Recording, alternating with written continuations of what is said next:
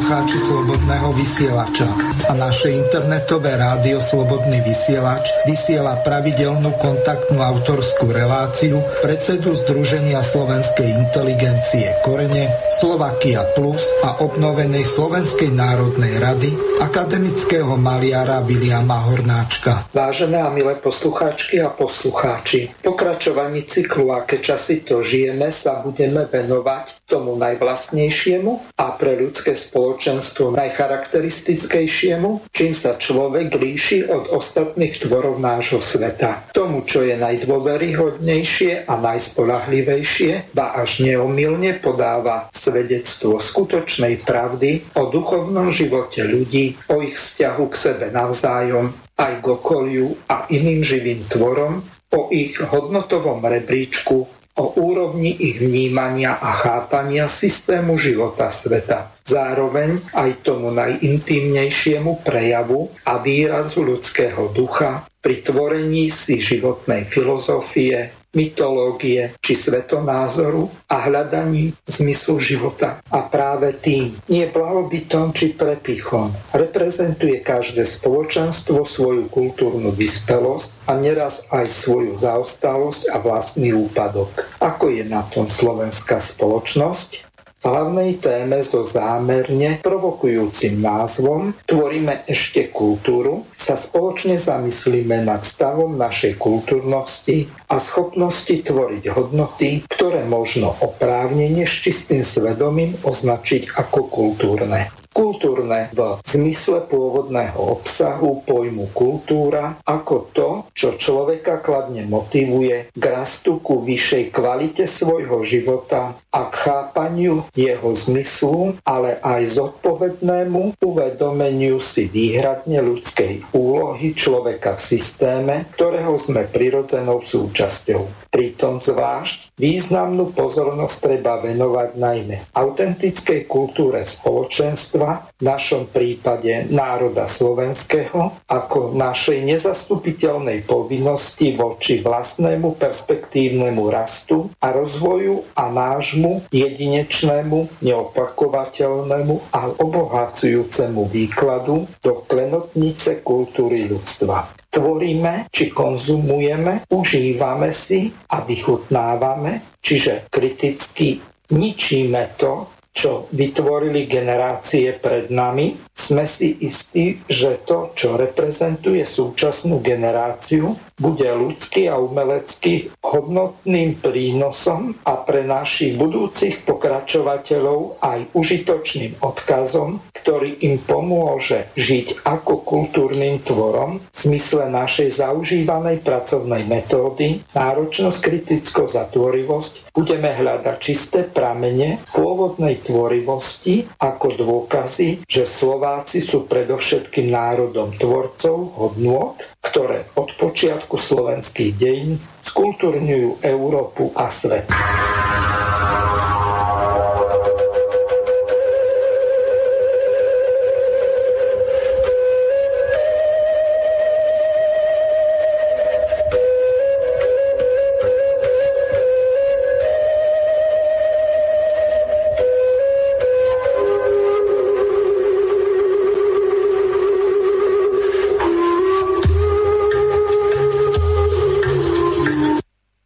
Vážené a milé poslucháčky a poslucháči, vítam vás pri počúvaní autorskej relácie pána Viliama Hornáčka, ktorý je akademický maliar a v dnešnej relácii sa budeme venovať kultúre. Pán Hornáček, vítam vás vo vašej autorskej relácii a prajem vám a našim poslucháčom príjemný e, a dobrý podvečer. Ďakujem pekne, všetko dobré aj pre vás a pre všetkých poslucháčov našej spoločnej relácie. Čo sme si na dnes pripravili, respektíve mohli by ste našich poslucháčov informovať okrem tradičného kalendária a toho, čo som v skrátke prečítal ako nejaký taký úvod do problematiky? Samozrejme, že áno, budeme sa venovať štruktúru, necháme takú, ktorá sa osvedčila Po kalendáriu objasním môj názor na kultúru ako takú, samozrejme no, skonfrontovaný s názormi rôznych iných ľudí, čo to vlastne kultúra je, aká je spoločenská úloha, aj úloha v raste osobnosti človeka a tak ďalej, samozrejme aj národov. Potom by som povedal alebo predviedol niektoré veci, ktoré sme my robili ohľadom kultúry ako Združenia slovenskej inteligencie, aby to nevyzeralo, že naraz sme sa chytili kultúry, takže my s kultúrou od začiatku pracujeme, ujali sme sa, ja budem potom naše aktivity predstavovať. Potom by som predstavil súčasnosť, aká je teda podľa môjho názoru ten, ten no, veľký prepad kultúrnosti alebo úpadok kultúrnosti, ktorý prežívame na konkrétnych príkladoch a budem sa potom venovať najmä tomu, čo navrhujeme ako Združenia slovenskej inteligencie a ja osobne, až po kultúrnu doktrínu Slovenskej republiky, pretože štát má svoje povinnosti voči kultúre spoločenstva, ktorého je štátom. Takže myslím, že áno. A na záver by som si dovolil potom také vyjadrenie k tomu, čo považujem za veľmi dôležité ako odkaz pre budúce generácie, čo sme vlastne prezali od minulých generácií ako kultúrnu štafetu.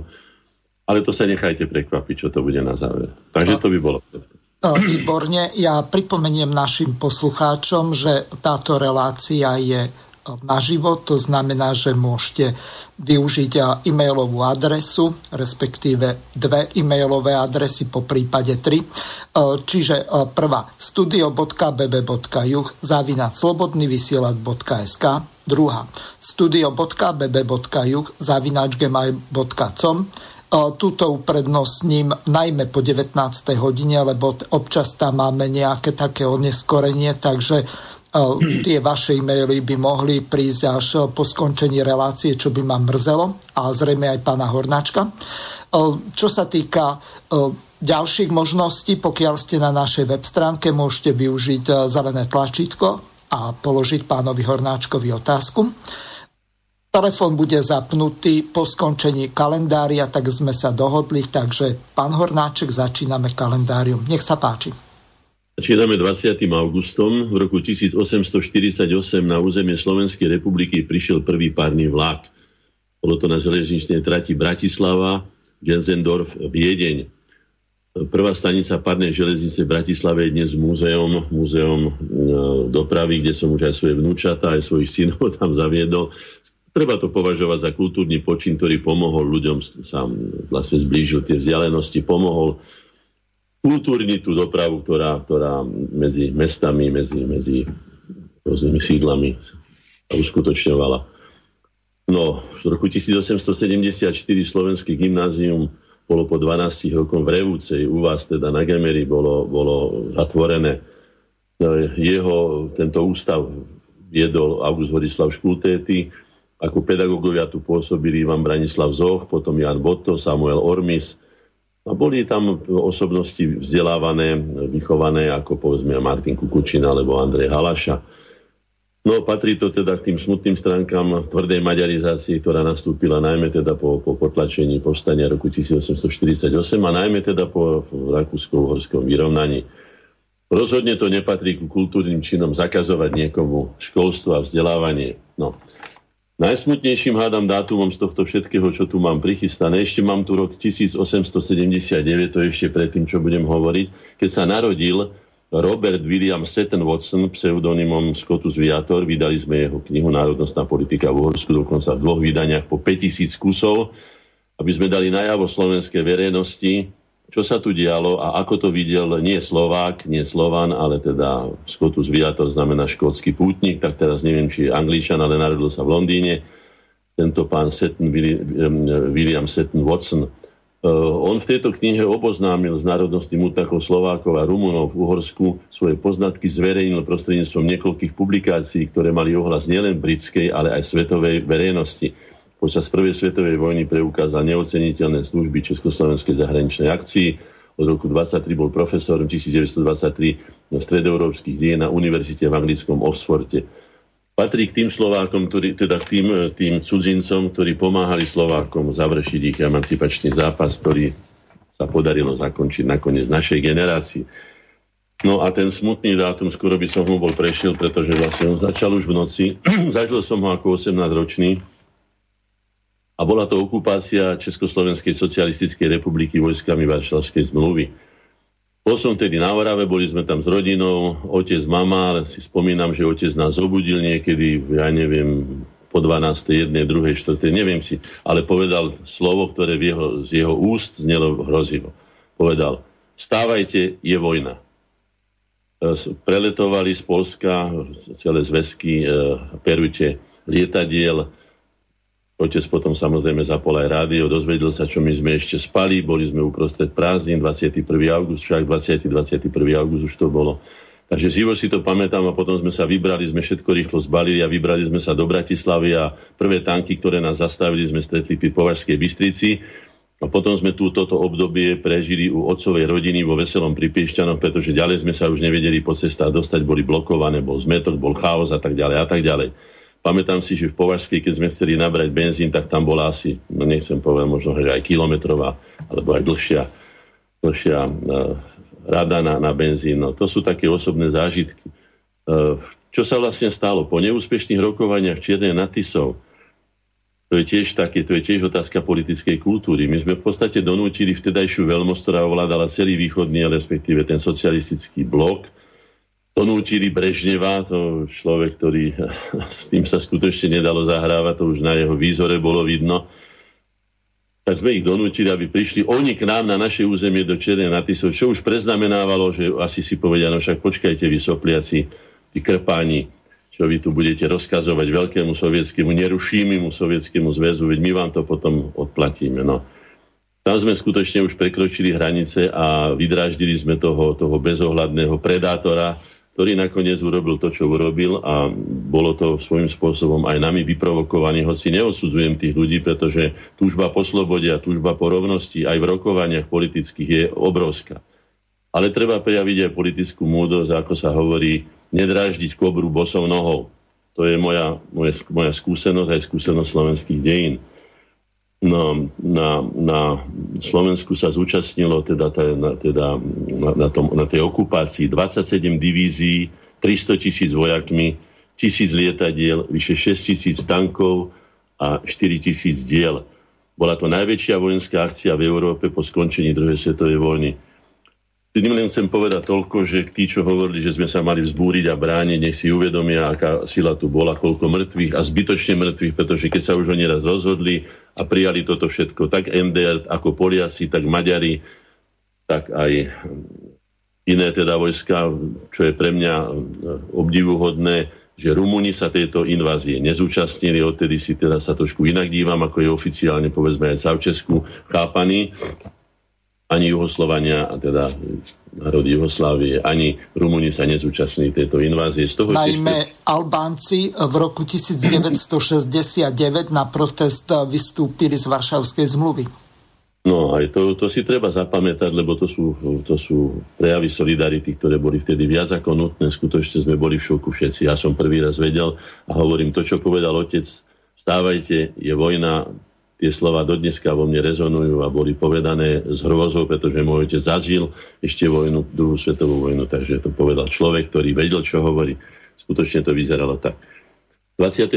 augusta roku 1862 císar František Jozef stváril stanovy Matice Slovenskej, čím povolil jej činnosť. No, bol to veľmi kultúrny a bohumilý čin, že to urobil, myslím, že tisíc zlatých prispel na to, no ale potom zase pod tlakom po rakúsko-horskom vyrovnaní zase e, sa Matice Slovenskej nezastal. Maticu Slovensku roku 1875 zrušili. No ale takí sú už páni, bolo treba, aby sme mali vlastný štát, a to dokazuje jeden z, jednu z tých práv života a skúseností e, dejín, že keď si rozhodujeme sami o seba, nie sme odkázaní na žiadnych e, tatičkov Masaríkov, ani na žiadnych Františkov Jozefov, ani na nikoho.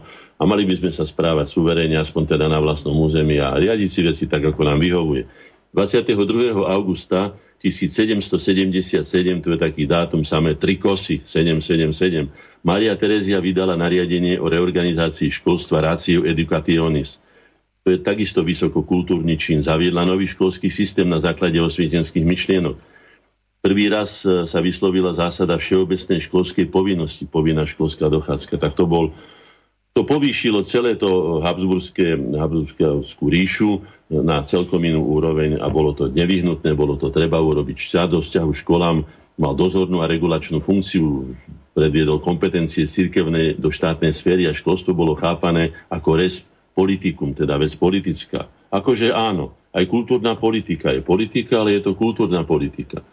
V roku 1875 císar Jozef II vydal patent do zrušení nevoľníctva v Uhorsku, ďalší by som to nazval až superkultúrny a humánny čin, ktorý bolo treba, vieme veľmi dobre, myslím, že po roku 1514 po tom dožovom povstaní bol vydaný opus Tripartibus, ktorý, ktorý e, zbavil vlastne poddaných e, aj také, také slobody a urobil z nich nevoľníkov. Takže tento patent do zrušenia nevoľníctva v Uhorsku v západnej časti ríše platil už 4 roky. Si zoberme, že to Uhorsko bolo skutočne zaostalé a tá tá, tá uhorská šlachta sa už, pokiaľ si pamätám o Zlatej buli, v roku 1222 sa, sa, sa držala svojich výsad a, a, a tlačila a, a, a zúbožovala ten, ten podaný a nakoniec potom aj nevoľný ľud. Rozhodnutie urýchlilo, že uhorské stolice nerešpektovali Jozefovo nariadenie, aby neporušovali urba. Zrušenie nevoľníctva uľahčilo postavenie podaným v tom, že odstránilo ich osobnú závislosť na zeme pána. Po splnení záväzku voči pánstvu sa mohli slobodne stiahovať a tak ďalej. No, tam boli aj iné veci, aj právo prvej noci a všelijaké také doslova ponižujúce, ponižujúce praktiky, ktorých, ako som už povedal, sa uhorská šlachta držala až do zrušenia, mnohých z nich sa až do zrušenia teda z celého štátu uhorského v roku 1918. Na Liptovskej Mare v roku 1830 sa uskutočnilo prvé predstavenie divadla slovenského svetomikulášskeho. Uviedli hru Jana Chalúbku Kosurkovo, hlavným organizátorom bol Gaspar, Gašpar Fierpa, taký Belopotocký. Tiež to patrí k významným kultúrnym aktivitám, zvlášť keď my sme ako jedni z tých, ktorí sa podielali na záchrane novostavby súčasného Slovenského národného divadla, na čele s takými osobnostiami ako Milan Rúfus, Ladislav Ťažký a ďalšie osobnosti kultúry a nazvali sme naše Národné divadlo e, korunovačným chrámom slovenskej kultúry, slovenského slova. V roku 1895 v Martine začala činnosť Muzeálna spoločnosť Slovenska. Svoju úlohu stanovila v organizovaní finančných zbierok na obnovu budúceho Slovenského národného múzea a sústredovala vzácne exponáty. Mala charakter vedeckej inštitúcie a po zániku Matice Slovenskej bola jediným centrom kultúrneho života. Dušou tejto spoločnosti bol Andrej Kmeď. Opäť pripomeniem slovenskej verejnosti, že je hamba, že pred Slovenským národným múzeom je TGM, ktorý tam nemá čo hľadať. Ešte aj námestie kvôli nemu vyčlenili z Vajanského nábrežia Kus, aby to bolo námestie TGM. A mal by tam byť podľa zásluh e, Andrej Kmeď. Je to hamba naša a dúfam, že keď sa zmenia pomery, toto všetko dáme do poriadku, pretože je to hlavné mesto Slovenskej republiky a mali by sme si predovšetkým ctiť naše slovenské národné dejiny. V roku 1868 v Turej ruke sa narodil Dušan Jurkovič, architekt, staviteľ, etnolog a tak ďalej a tak ďalej. Tento významný architekt e, sa zaslúžil jednu, no nazvem to tak, svetovo významnú stavbu, pretože ja osobne nazývam Bradlo slovenský Taj Mahal. Je to jedna nádherná, proporčne vyvážená, sakrálna, alebo respektíve posmrtná stavba, ktorá ťažko ho nájdete teda vo, svetovej, vo svetovej architektúre. Je to obdivuhodné. Dušan, Dušan Jurkovič bola zaujímavá osobnosť, bol veľmi silný čechoslovakista no, v 30. rokoch, teda za slovenského štátu, za prvej Slovenskej republiky. Prežili radšej v protektoráte Bemen und Meren ako na Slovenskej republike.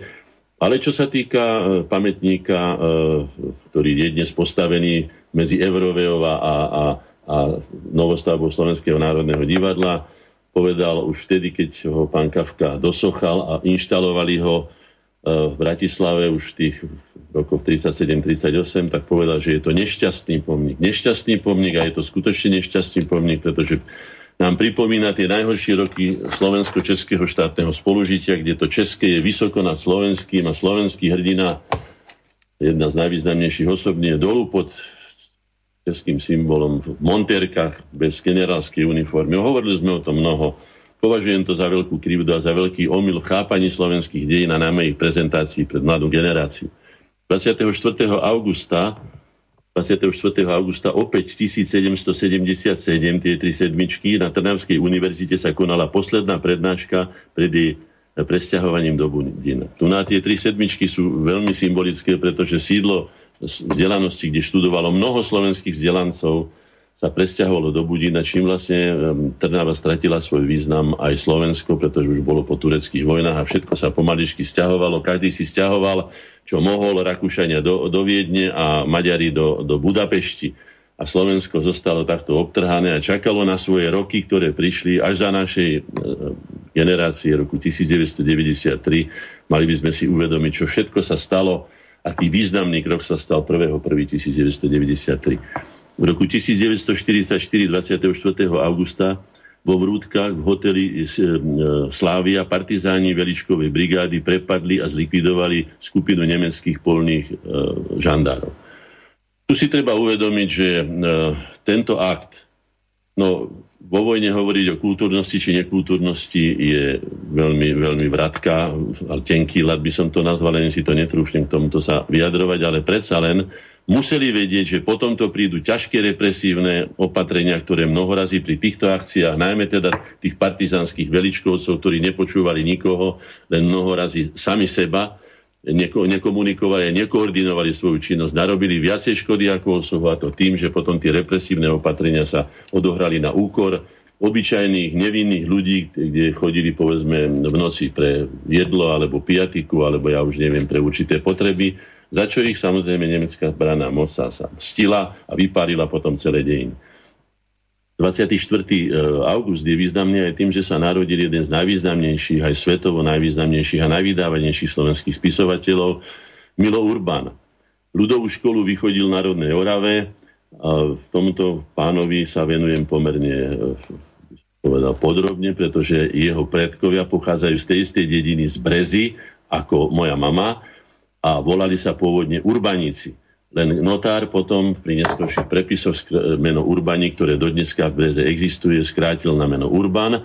A Ole, Milo Urban sa už narodil potom, potom v Rabčiciach a pod Babou Gorou.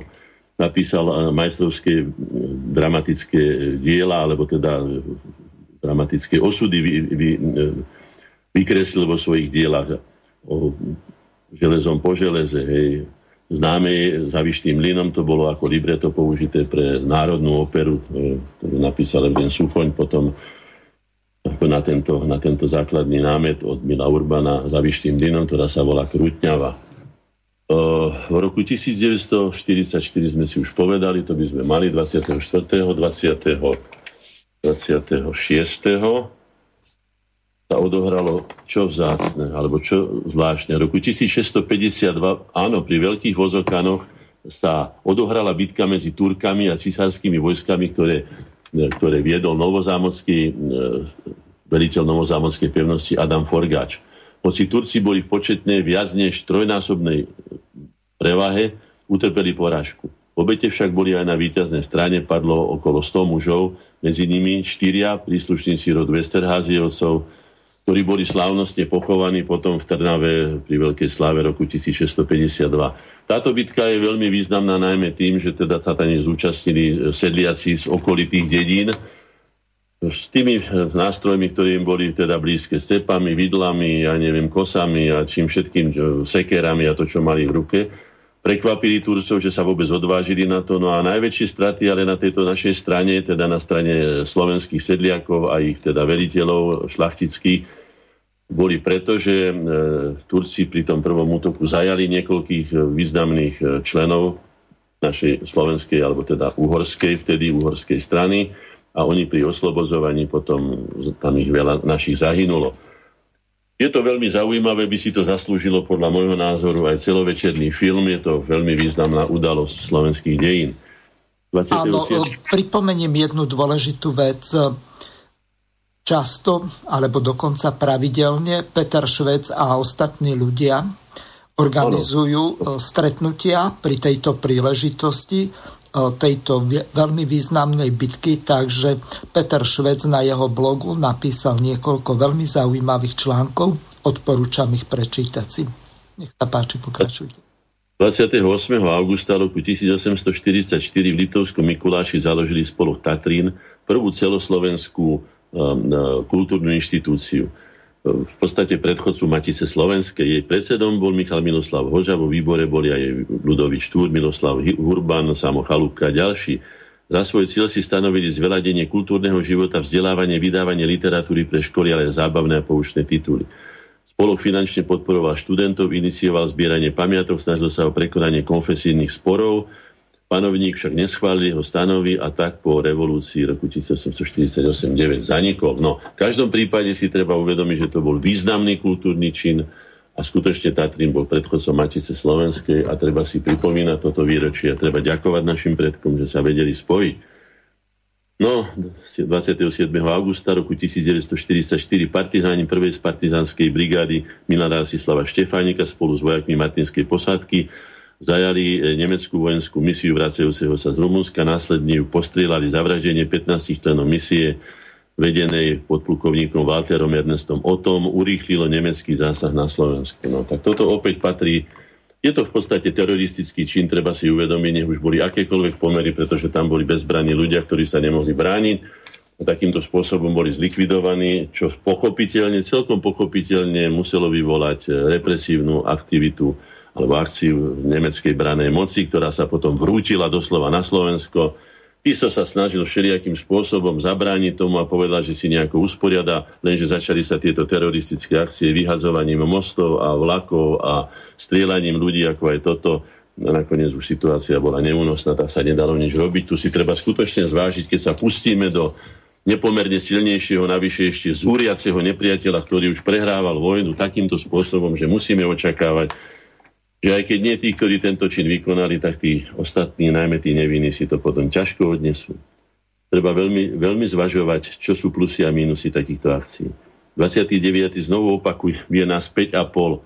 Nehovorím to preto, aby sme sa báli, aby sme nič nerobili, ale aby sme veľmi dobre vážili všetky, aby sme použili nie silu, ale múdrosť ako silu. Nie silu svalov, lebo ani silu početnú nemáme, ale múdrosť ako našu silu roku 1317 e, Matúščák napadol 29. augusta, to je vlastne vyhlásenie e, aj povstania roku 1944, e, napadol Nitru, dobil mestohrad a vypálil pri požiari zhorel katedrálny archív. No, tak toto je pre mňa nesmierne bolestné, bol to super nekultúrny, by som povedal, čin pre našu kultúru, veľmi bolestný, pretože tam zhoreli veci, ktoré možno, že siahali až po neskôr nazvanú Veľkú Moravu, teda po staroslovenské viežatstva a kráľovstva, takže pre mňa je to nesmierne bolestivé, čo všetko sme tam stratili, čím už nemôžeme teraz argumentovať, pretože to všetko zapálili, pretože e, Matúša Čáka exkomunikovali z církvia a tak ďalej. Tiež to bol akt pomsty. Roku 1451, 15 rokov po moháckej porážke sa Turci zmocnili niekdajšieho hlavného mesta krajiny Budína. No, Obyvateľstvo vyhnali z mesta, urobili z, zo sídla Pašali, kostol pani Márie premenili na Mešitu, Paša Sulejman bol vymenovaný za miestodržiteľa v Budine, potom boli Turci 145 rokov a vládali všetky uhorsku dobité územia až po Banské mesta. Nakoniec dobili aj tú Novozámackú, to bola jedna z najmodernejších pevností, nové zámky vtedajšej doby dobili aj to odtiaľ, robili výpady, kradli ľudí, predávali do otroctva, rabovali, zabíjali, skrátka, bolo to niečo hrozné. To je strašný deň. Bitka pri Moháči. Áno, je to 29. augusta, bitka pri Moháči sa odohrala a nedaleko mestečka Moháč na juhu dnešného Maďarska. Po taktickej chybe uhorského vojska dostali e, e, sa do obojstrannej palby, teda uhorské vojska, ktoré ich totálne zdecimovali. E, Jan Zápolský, ktorý sa zaujímal o celkom iné svoje osobné ciele, sa do týchto bojov nezapojil, čím teda Turci úplne zmasakrovali tú armádu. Pri úteku z boiska zahynul aj ľudový druhý Jagelonský. A utopil sa teda v rozvedenom potoku a väčšia časť uhorskej šlachty Sultán na druhý deň popraviť vyše 2000 zajacov, medzi nimi hlavného veliteľa ostrihomského arcibiskupa Pavla Tomoryho. Popravy pokračovali ešte niekoľko dní.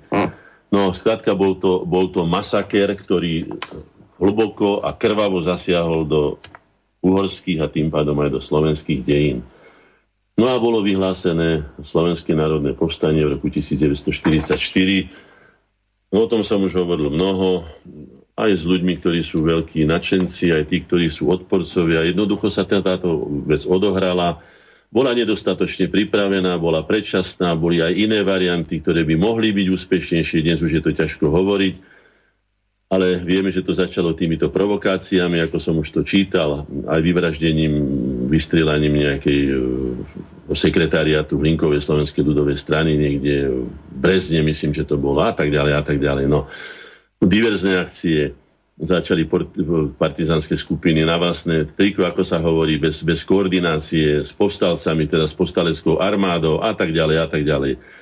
Uh, a začalo aj samozrejme, nie že samozrejme, ale začalo žiaľ, teda bol to slovenský tento vysielač, alebo teda ten, ktorý prejal jeho meno, ktorý vyhlásil, že tí sa zajali a zavraždili a tak ďalej. Tí som bol pomerne oblúbený za slovenského štátu.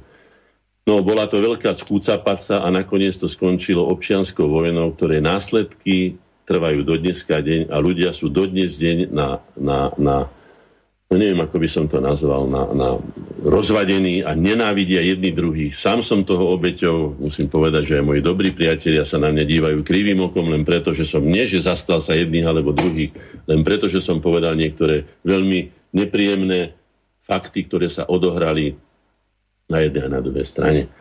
Je to tak, ako to je. Stalo sa to, už sa neostane, ale vyhýbajme sa tomu. Dneska, myslím, že bol predložený, pokiaľ si pamätám, zákon o tom, že komunistický režim bol nemorálny a je odsúdenia hodný a neviem čo všetko. Nakoniec, už keď som bol ja poslancom, bol prijatý zákon o, o teraz už neviem, ako sa to volá, o protikomunistickom odboji, lebo tak nejako, vtedy som sa zdržal a povedal som celkom jasne ľuďom, ktorí zažili represie 50. rokov, ja už zákopy medzi Slovákmi nikdy kopať nebudem. Či oni budú evanielici, alebo katolíci, či budú ateisti, alebo veriaci, či budú partizáni, alebo teda no, sympatizanti povstania, alebo ich odpor. Nebudem. Nebudem, je nás 5,5 a musíme si uvedomiť, že sa musíme dohodnúť pokiaľ si budú tí ľudia uctievať, to majú tam mocov, mnohí majú tam rodiny, prežili to na jednej a na druhej strane. Nedovolme, aby sa občianská vojna znovu dostala. Vidíte, čo sa robí, čo sa stalo v Ukrajine, čo sa stáva v Bielorusku, aby sa u nás znovu nechytil tento oheň občianskej vojny, aby jedni znenávideli druhých a potom Slováci vraždili Slovákov. No, začal vysielať slobodný vysielač, to som už spomínal, hej, pán Sára prečítal proklamáciu o obnovení Československej republiky. To zdôrazním, keď niekto rozpráva, že Slovenské národné povstanie nebolo proti Slovenskej republike. Bolo, pretože bolo prečítané. Máte to nakoniec aj v Bystrici na tom stĺpe, je to napísané za obnovenie Československej Československej republiky, ergo teda nie za obnovenie Slovenskej republiky alebo na zmenu režimu. Je to tak. To je holý fakt a s tým sa nedá nič robiť. 31. augusta roku 1944 Československá exilová vláda v Londýne vyhlásila jednotky slovenskej armády na povstaleckom území za prvú Československú armádu. To je ďalší dôkaz, že tu išlo o likvidáciu Slovenskej republiky prvej a znovu nastolenie teda Československej, znovu vyhlásenie Československej republiky, na ktoré čelo sa postavil ten, ktorý z Babelo utiekol, pán Beneš, a potom sa znovu vrátil, ako keby sa nič nebolo stalo. Bola to faktická občianská vojna, to si treba povedať. Jedni boli za Slovenskú republiku, druhí boli za Československo. Obidvaja boli Slováci, obidve tie skupiny a nakoniec na to aj Slováci doplatili. Potom svedčia e, retribučné súdy a tak ďalej a tak ďalej. Nechcel by som, aby sa toto zopakovalo. No, e, v roku 1995 31. augusta Michal Kováč, mladší syn slovenského prezidenta, bol zavlečený do Rakúska bol som vtedy poslancom Národnej rady Slovenskej republiky. Považoval som to za jednu, jeden obrovský omyl. Ja neviem, koho do dneska deň sa veci nevyšetrili, nemôžem ukázať prstov na nič. Je pravdou, že pán Michal Kováč mal, na ňo bol vydaný mladší, bol vydaný medzinárodný zatýkač za podozrenie z podvodu voči firme Technopol, niekoľko miliónové, tam myslím, že aj terajší ten odsúdený alebo súdený v kauze Kuciak, nespomeniem si teraz jeho meno. Kočner. Kočner sú jeho plné noviny, teraz áno, pán Kočner. No, no a potom, neviem, to si už vy zase nespomínate, že naraz prepustili ma Michala Kovača napriek tomu, že, že teda nebol vyšetrený, či to skutočne bolo tak, či nebolo. Keď zaplatil niekto, a teraz neviem, milión šilingov ako, ako kauciu za prepustenie. A myslím, že milión šilingov nemá žiaden Rakúšan len tak medzi prstami a že ich nezaplatil ani Miško Kovac starší, jednoducho zaplatil ich niekto, kto mal záujem na tom, aby sa slovenská politická scéna rozvadila ešte viacej ako bola, pretože veľmi málo nám prospievalo, ale za to veľmi veľa škodilo to, že pán Mečiar s pánom Kováčom si nevideli na meno prísť, bol som toho svetkom a ten, kto na to doplatil najviac, bol slovenský národ a jeho štát. Takže takto je to. Áno, slovenský je pohľadina vedí, áno, 1. september sa nám ukazuje, to je obyčajne teda e, začiatok školského roka, ale roku 1846 v Skalici vyšli slovenské pohľadina vedí, umenia a literatúru, náš najstarší kultúrno-vedecký časopis. No tak to bol veľmi, veľmi kultúrny čin, ktorý si treba zapamätať, ktorý by sme mohli teda aj oživovať a ešte aj nové časopisy založiť, aby sme skutočne presazovali hodnoty slovenskej kultúry a zaoberali sa konečne sami svojim vlastným rastom a nie to, čo si prajú tam v Európskej únii alebo za, za veľkou mlákou alebo kdekade inde, nepreberali amerikanizmus, no však budeme o tom hovoriť neskôr. To znamená, že zapamätajme si 1. septembra vyšli slovenské pohľady na vedy, umenia a literatúru. Aj prvým šéf-redaktorom a hlavným redaktorom bol Jozef Miloslav Urban, potom ich oživil jeho syn Urban Vajanský spolu s Jozefom Škultétým a tak ďalej. A vychádzajú dodnes, je to najstarší náš literárny časopis. V roku 1839 slovenská armáda po boku nemeckého Wehrmachtu začala ťaženie proti Polsku. Uh, aby pre krajinu zabezpečila opätovné získanie území, ktorých sa roku 1920 a roku 1938 zmocnili Poliaci. Nož tak toto sú tiež nedoriešené veci u nás medzi našimi historikmi, ale aj politikmi, aj učiteľmi, ktorí by mali povedať jasne, že ak bolo niekto, niečo niekomu protiprávne odňaté a on si to ide zobrať naspäť, tak to nemôžno nazvať ani za okupáciu, ani za agresiu, pretože keď mne niekto alebo ja niekomu ukradnem peňaženku a on si ho berie naspäť, tak nemôžem povedať, že ten človek, ktorý si berie naspäť svoju vec, ktorá mu bola protiprávne odsudzená, že sa dopustil agresie alebo zločinu. Tak tu si treba vyjasniť veci a nehodnotiť slovenské dejiny z iného ako výhradne a výsostne zo slovenského národno-štátneho záujmu a pohľadu v roku 1940, krátko na to, na veľvyslanectvo Veľkonemeckej ríše v Bratislave bol pridelený Dieter Vysličený ako poradca pre tzv. riešenie židovskej otázky na Slovensku.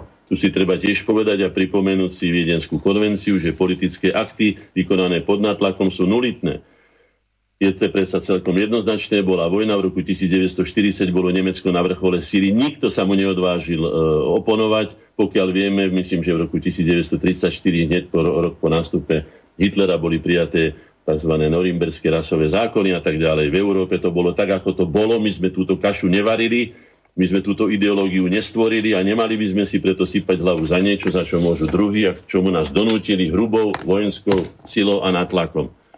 Obávam sa, že sa blížime v mnohých veciach takýmto veciam, že budeme musieť, tak ako sme museli nakúpiť nejaké stíhačky, ktoré sú nám celkom na nič a ktoré by sme potrebovali do slovenského školstva, do sociálneho systému, do zdravotníctva, niekde inde, tak a tak. Takže tak sa veci a dejiny opakujú. No, 1. septembra roku 1992, pritom som už bol osobne, Slovenská národná rada schválila Ústavu Slovenskej republiky ako samostatného štátu. Proti jej prijatiu hlasovali poslanci KDH, nech im je za to väčšiná hamba, to som povedal všetkým, ktorých som poznal na Čarnogurského Mikloška. Rad radom som im to povedal, že je to hamba, ak sa Slováci postavia proti emancipácii vlastného národa. A maďarskí poslanci ešte pred hlasovaním opustili rokovaciu sálu, čo považujem za celkom prirodzené, pretože si povedali, že si to vyriešte vy Slováci. V tomto mali pravdu, to by som im nevyčítal. V roku 1992, presne v ten istý deň, zomrel alebo teda bol ťažko zranený nedaleko Humpolca na diálnici Bratislava-Praha za doposiaľ nevyjasnených, doposiaľ nevyjasnených okolností havarol auto s Aleksandrom Dubčekom. Dubček sa ťažko zranil, bol prevezený do Praskej nemocnice na Homolke, pričom jeho šofér vyviazol bez ranení.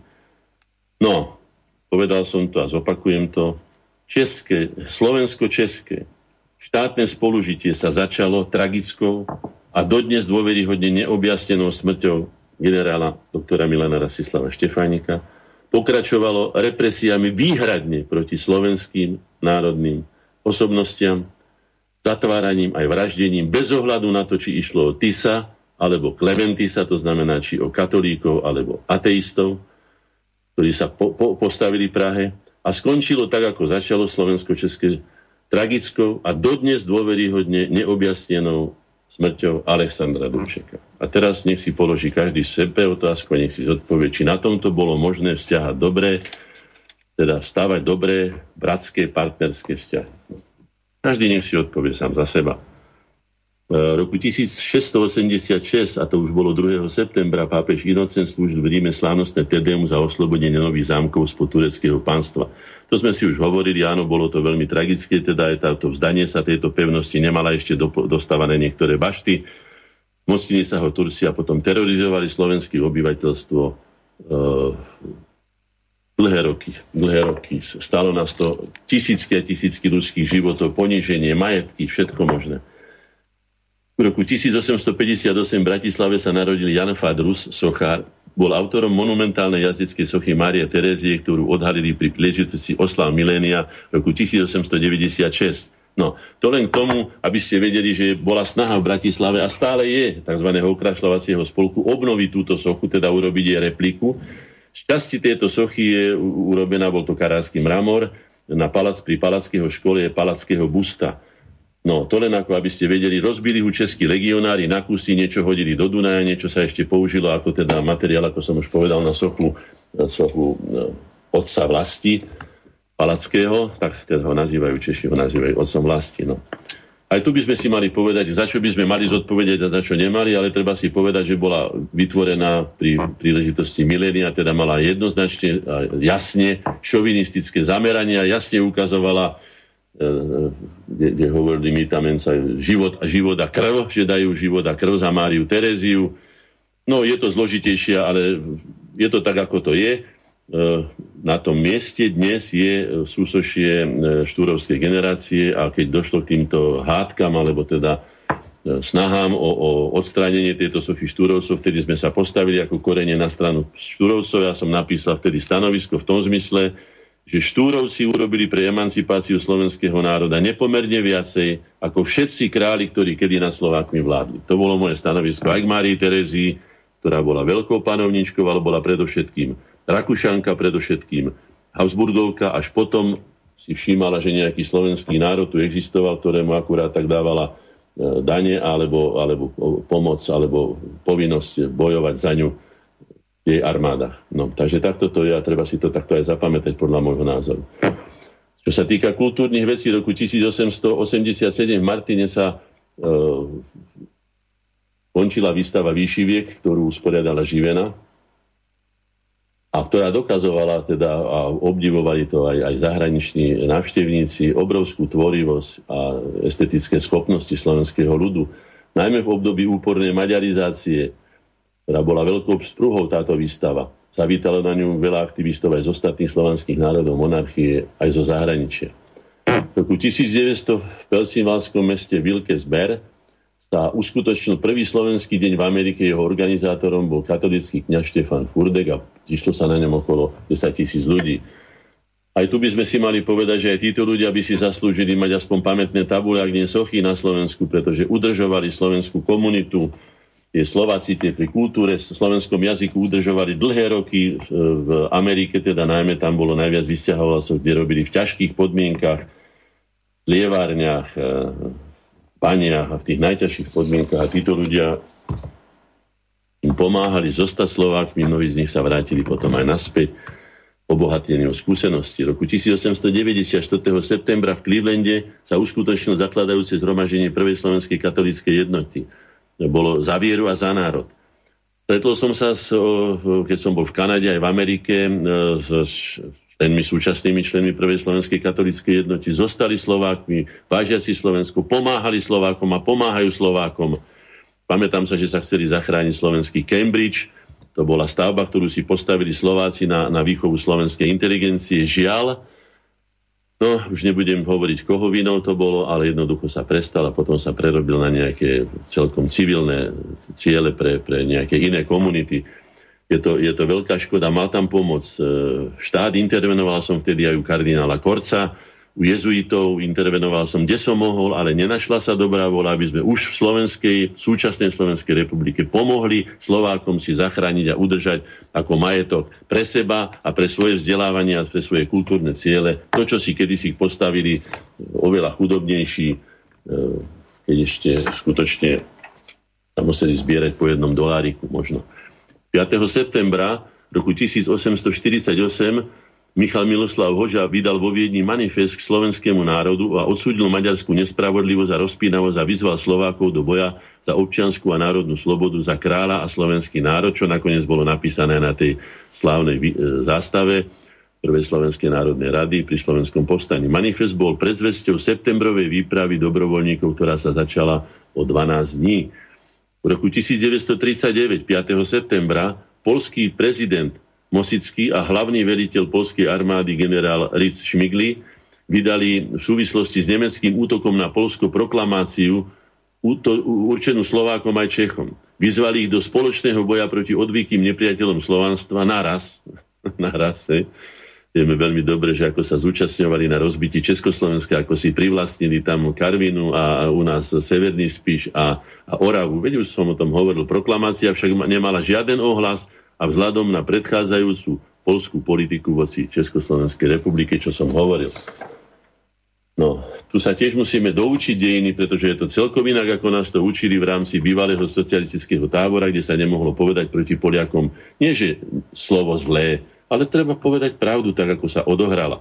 6. septembra roku 1880 Janko Francisci sa listom obrátil na Jozefa Miloslava Urbana a upozornil ho, že jeho pokusy o znovu oživenie češtiny na Slovensku sú veľkým omylom, v, listu, v závere listu dodal. Teraz vám to prečítam a potom k tomu poviem pár slov. E, Janko Francis si píše, otázka spisovného jazyka na Slovensku sa považuje za definitívne vyriešenú a síce v tom zmysle, že Češi nech píšu po česky a Slováci po slovensky. Tam mám originálny list z roku 1875, keď e, hlboko sklamaný Urban, už aj starnúci, hej, unavený z tých neustálých bojov, už nevedel, že, či, čo bude, ako bude, strácali sa iskierky nádej, ako to bude, maďarizácia prituhovala sa, začal vrácať češtine a aj vydávať teda v nej, v nej slovenské pohľady, čo Janko Francisci ako z mladšej generácie jednoznačne odmietol, ale tým som chcel toľko povedať, že aby sme si uvedomili, aký obrovský musel byť útlak, taký bojovník a taký Slovák, roduverný, oddaný a obetavý, ako Jozef Miloslav Hurban zakolísal, keďže nevidel dopredu to svetielko nádeje a budúcnosti, tak sa chcel vrátiť naspäť, čo chvála Bohu sa nepodarilo a podržali ho pritom aj takí ľudia ako Janko Francisci.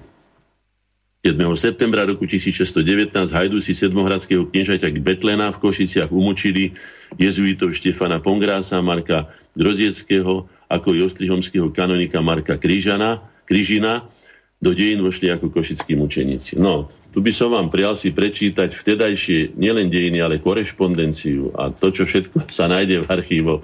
To bolo niečo strašné. To tiež bola občianská vojna, kde sa pustili do seba konfesie. Samozrejme, hlavným záujmom boli bocenské záujmy, mocenské záujmy e, šéfov týchto povstaní proti Habsburských nazvaných, hej, ale v podstate išlo o boj o moc.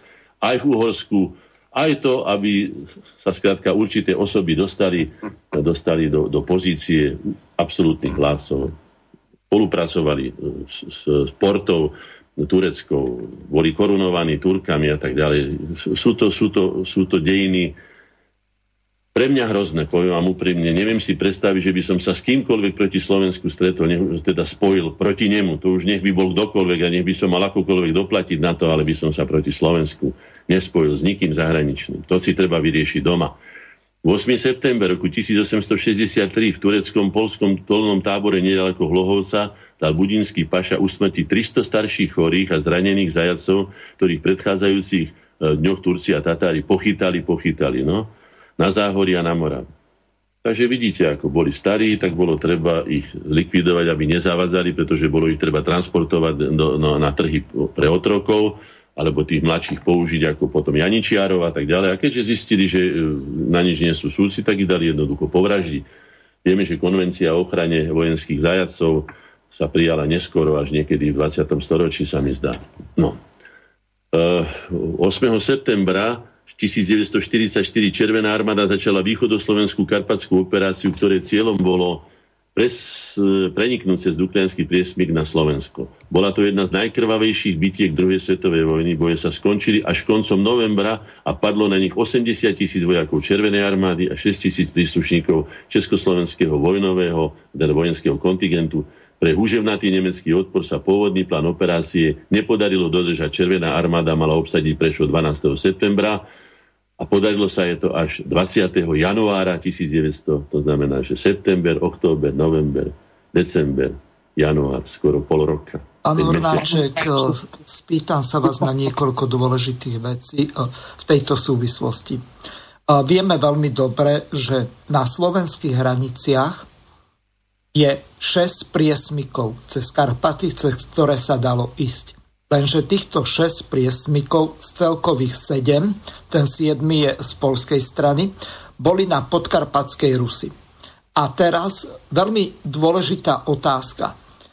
Ak by sa to bolo diverzifikovalo, že by boli tie vojska sovietskej armády a československého armádneho zboru išli súčasne všetkými tými priesmykmi, tak e, tie straty sú ďaleko nižšie. E, pretože a e, zrejme by ten Prešov bol obsadený skôr ako v septembri. Čiže z tohoto hľadiska na to hľadím tak, že tam sa jednalo o prešpekulovanú Brežnevovú operáciu. On vtedy bol politrukom v sovietskej armáde, hlavne v tom ukrajinskom fronte. A oni to zorganizovali tak, aby Rusíni, ktorí tvorili dve tretiny Československého armádneho zboru, lebo to boli väčšinou zajaci v tých táboroch väzenských eh, v Sovietskom zväze, tak aby oni neoslobodzovali svoju vlastnú krajinu a aby ju mohli Ukrajinci anektovať. Takže toľko moja poznámka k tomu. No, tu aj v tomu by bolo mnoho viacej, to by si zaslúžila aj samostatnú reláciu. Treba len povedať, že generál Kratochvil velil teda našemu kontingentu Československého armádneho zboru, bol odvolaný, pretože keď videl, že to je nezmyselná operácia, ktorá koľko vojakov ste poslali tam do tých útokov, toľko ich tam zostalo roztrhaných mínami alebo rozstrelaných delami alebo gulometmi, tak bol odvolaný a potom prevzal velenie operácie na našej strane Ludvík Svoboda ktorý hneď dal zastreliť 17 slovenských vojakov, teda československých, prepačte, vojakov dal zastreliť za zbabelosť. Keď už všetci videli, že sa to nedá, že skutočne na silu ideme, ako sa hovorí, hlavou proti múru, takže tam bolo veľa vecí, tak by sme si mali trošku popraviť aj obraz nášho Ludvíka Svobodu, najmä keď máme tu na, uh, máme tu na nábrežie armádneho generála Ludvíka Slobodu ešte aj jeho, s, jeho, s, jeho, s jeho no, vojenskou hodnosťou ale, alebo funkciou tam, hej.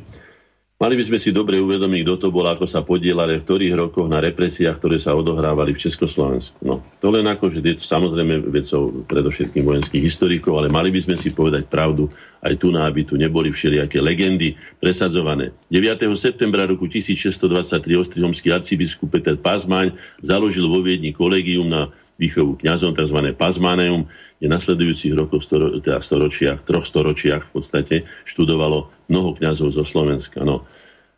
Už bez ohľadu na to, čo sa tam oni učili, treba povedať, že vzdelanosť prudko stúpla, keď sa slovenskí chlapci vôbec dostali do niektorých škôl, pretože pre nich väčšinou tie právnické alebo medicínske alebo iné školy boli zakázané, ale tie cirkevné tam mohli a preto aj mnoho kňazov, najmä katolických, ale aj evangelických, katolíckých aj evangelických, aby som to presne povedal, ruka v ruke, pomohlo slovenskému národu tomu, čo dneska prežívame, tej plnej emancipácie ako slobodného a zvrchovaného národa. Treba im poďakovať všetkým. Aj toto bolo jeden z kultúrnych aktov, ktorý pomohol emancipácii slovenského národa. V roku 1800, 1948 UVK ešte schválilo zásady ostrého postupu proti reakčným žnivom, teda tým, ktorí nesúhlasili s komunistickým režimom bolo rozhodnuté novelizovať zákon na ochranu republiky, pritvrdiť trestné sazby, zriadiť tábory nutené práce, izolovať nepohodlných ľudí, vysťahovaním z miest na vidiek, zostriť postup proti živnostníkom a bohatším rolníkom, nazývanými kulaci. Súčasťou opatrení boli zásobovacie výhody pre továrenských robotníkov, zabezpečené síly a mocenské opory, e, teda bez e, toho režimu. No toto som už zažil kontingenty, už aj ja na dedine, či u jednej, či u druhej babky, lebo jedného detka mi zasypalo zasypalo v bani Belgii a druhého detka som zažil len do 4 rokov. Zažil som to, ako museli ľudia odozdávať vajíčka, meso, mlieko, všetko, múku, zemiaky, čo sa len dalo, aby teda sa... No.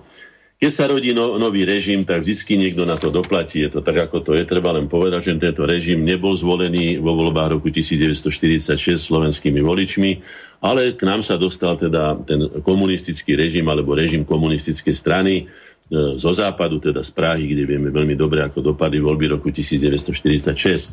10. septembra roku 1847 ústredný výbor Spolku miernosti e, vyzval e, vyzval presadzovať protialkoholické zákony na sneme. Túto iniciatívu výboru, na ktorého čele boli národne orientovaní katolíckí kňazi, najmä Štefan Závodník a Juraj Holček, e, podporila aj Trenčianská stolica. No alkoholizmus teda spôsobil ťažké straty slovenskému národu, aj zámerný, vieme, sme už hovorili o tom, Šenk Pálenečný, ako teda sa snažila svoje prebytky e, zo svojich e, paliarní predať šlachta, ktorá nútila e, teda pospolitý ľud piť a míňať peniaze a platiť teda za ten alkohol.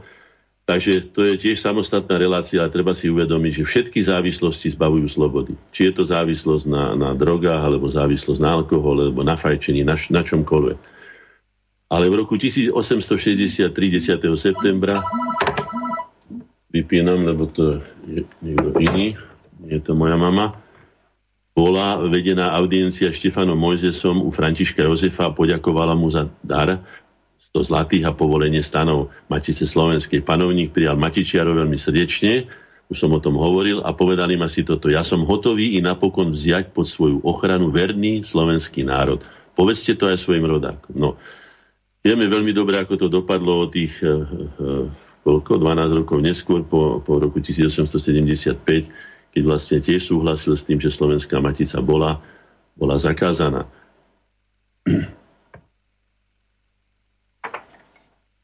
11. 11. sa čo odohralo? Aha, to sa týka už nás a mňa konkrétne. 11. septembra roku 1991, spomínate si na 11. september e, dvojičky v, v Spojených štátoch amerických, ale tento náš 11. september bol náš, bol čistý, taký, aký bol, nebol vyšpekulovaný, ani žiadne mýty sa okolo neho nediali. Tak tento deň v Bratislave na pôde spoločnosti slovenskej inteligencie Korene vznikla iniciatíva za zvrchované Slovensko, ktoré cieľom bolo vyhlásením zvrchovanosti a prijatím ústavy obnovy štátnu samostatnosť Slovenska. Sme vyzvali politikov, aby zasadli za stôl národnej dohody. Táto deklarácia definitívne nasmerovala slovenskú politickú reprezentáciu budúcich výťazov volie v roku 1992 aj ten zdravý prúd, je nezdeformovaný zdravý prúd slovenského národa, na cestu obnovenia slovenskej štátnej samostatnosti a zvrchovanosti, ktorá nám umožnila stať sa rovnoprávnym subjektom medzinárodného práva.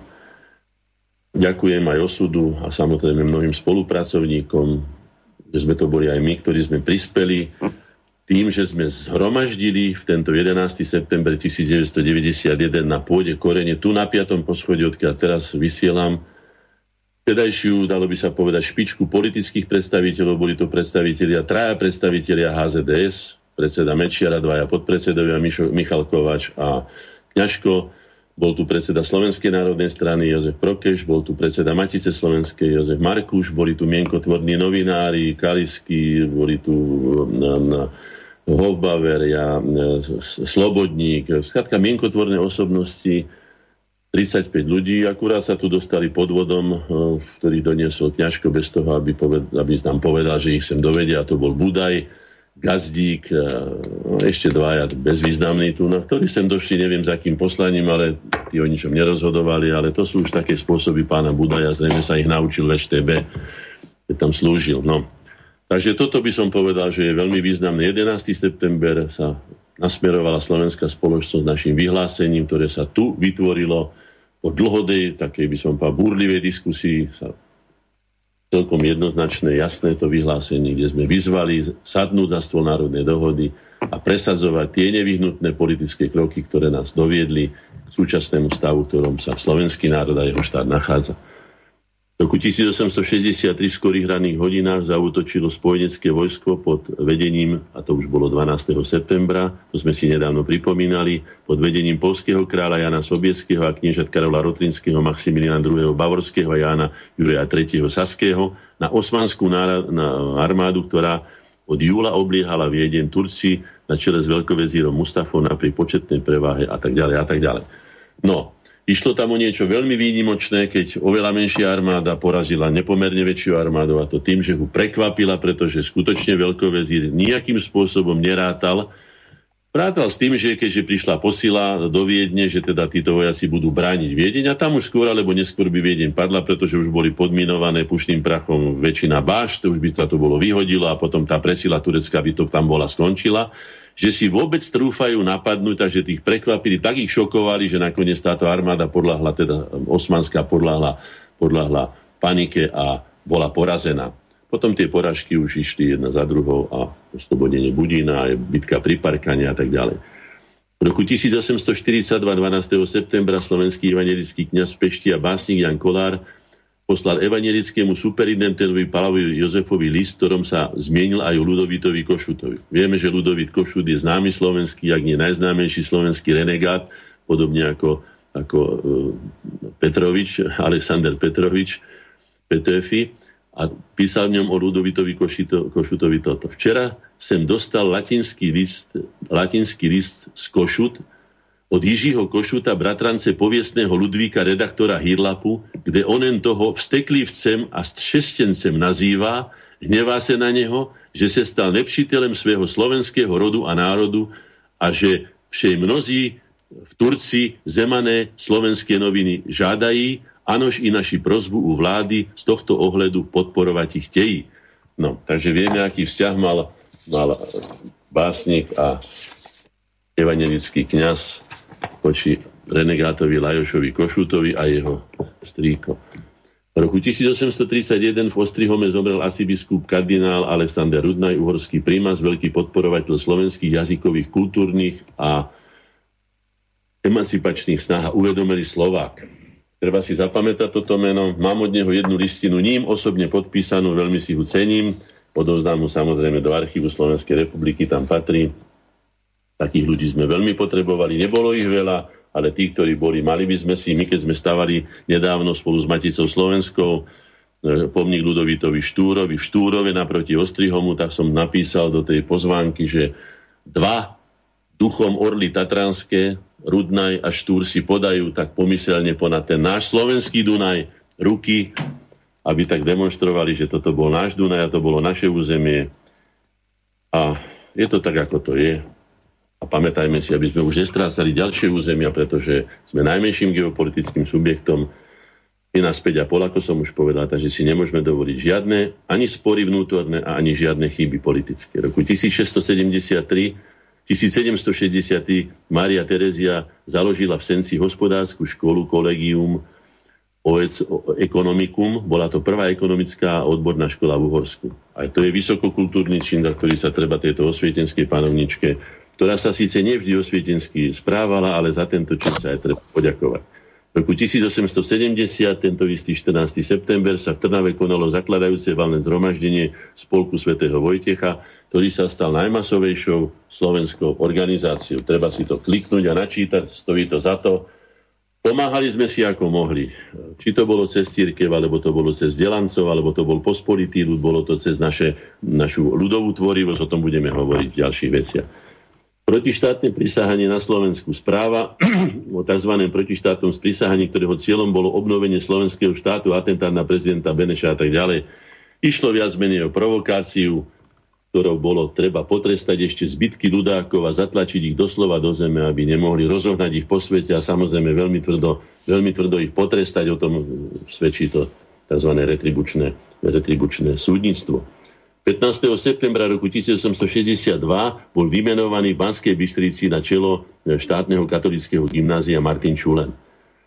Som zainteresovaný do toho, aby Martin Čulen, ktorý je pochovaný v jednej e, z dedín tuto na slovenskom juhu, kde má slovenský aj maďarský nápis a ten slovenský je už úplne rozpadnutý, aby bol znovu pochovaný, aspoň jeho časť, jeho pozostatkov pochovaná na Národnom cintoríne.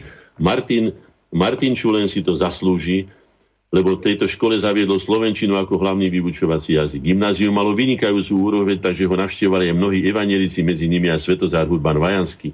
V roku 1867 však, však výbor z Volenskej župy na podnet žvol, e, župného notára Bélu Grinovalda, to je strašné meno, to je jeden, jeden ničiteľ Slovákov, obrátil na ministra školstva so žiadosťou, aby Čulena z vedenia školy odstránili a spolu s ním aj viacero slovenských e, profesorov.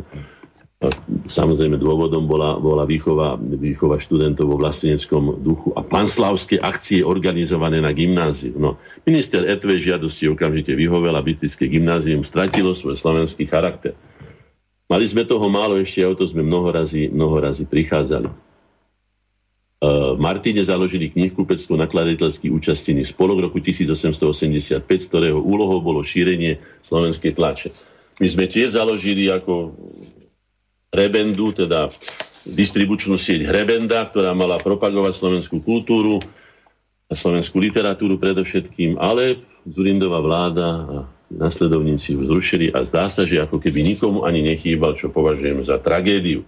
No a prichádzame ku dnešnému dňu a to je 16. september, z ktorého vyberem len to najdôležitejšie a to je to, že vznikla e, vo Viedni, teda v hostinci Ušperla na tajnom zhromaždení za účasti takmer 500 ľudí, to je trošku prekvapujúce konštatovanie, či 500 ľudí môže sa zúčastniť na tajnom zhromaždení, neviem. My sme sa na polotajnom zhromaždení zišli tu na, pri tej iniciatíve Zadvrchované Slovensko 35 a už o tom určite vedeli aj tí tzv. tajní a tak ďalej. No. A bola ustanovená Slovenská národná rada ako vrcholný orgán Slovákov v nastávajúcom ozbrojenom zápase za národné práva, skladala sa z politickej a vojenskej sekcie. Prvú reprezentovali Jozef Miloslav Urban, Michal Miloslav Hoďa, Ludovič Túr. Na čele vojenskej stáli Bedrik Bloudek, František Zaha, Bernard Janeček. Tajomníkmi sa stali Bohuž Nosák a Daniel e, Jaroslav Borik. Zhromaždení e, boli oboznámení s programom Slovenskej národnej strany, Slovenskej národnej rady, oslobodiť Slovákov spod maďarského jarma pomocou ozbrojeného boja, a zložili jej prísahu. Najväčším nedostatkom Slovenskej národnej rady bola chaotická príprava ozbrojeného povstania, podobne ako v roku 1944 a je náboženská jednofarebnosť, keďže v nej nefiguroval žiadny reprezentant slovenských katolíkov, čo sa negatívne odrekadilo v septembrovej dobrovoľníckej výprave roku 1848. No, tým končím a poučením, aby sme sa už neštiepili, aby sme medzi sebou nekopali zákopy, aby sme sa poučili z tých deň, čo sme si povedali, správali sa kultúrne a predovšetkým múdro, čiže poučenie vlastnými skúsenosťami z vlastných deň, ktoré sme zaplatili vlastnou krvou. Toľko nášho kalendára. Pán Hornáček, zahráme si pesničku, aby ste si chvíľu oddychli? Nech sa páči. Ale slovenskú dušu. No samozrejme, tak hádam, nebudem anglickú alebo maďarsku hrať. Martinka Krajbichová, Svita na krajší deň. Nech sa páči.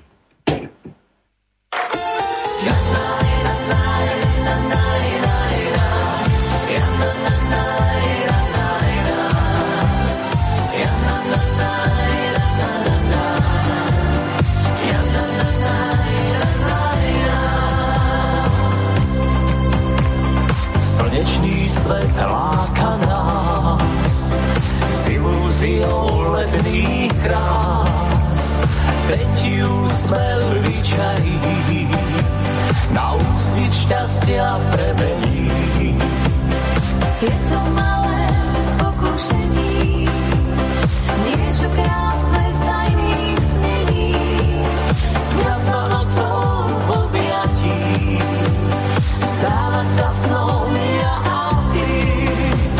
Ideme?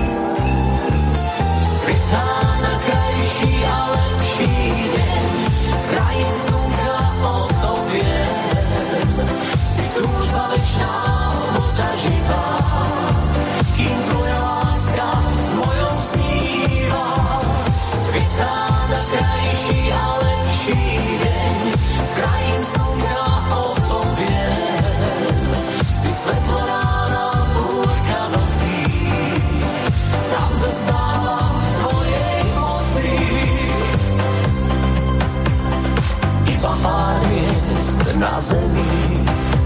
Je svet, čo žiari úsmelný, s odhodlaním poďme tam, kde lásne souro dáva tvár. Svitá na krajší a lepší deň, z krajín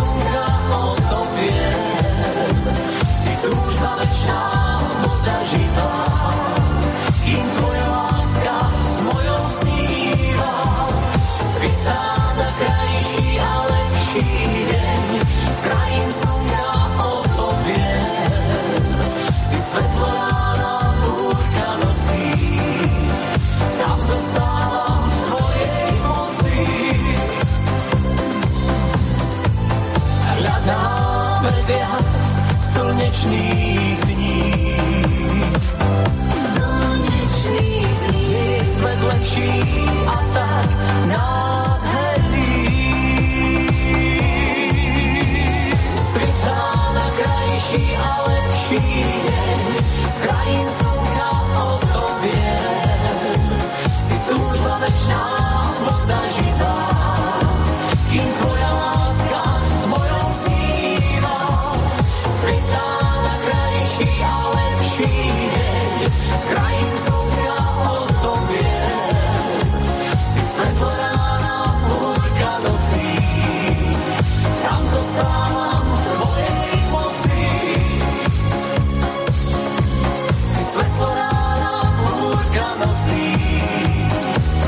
v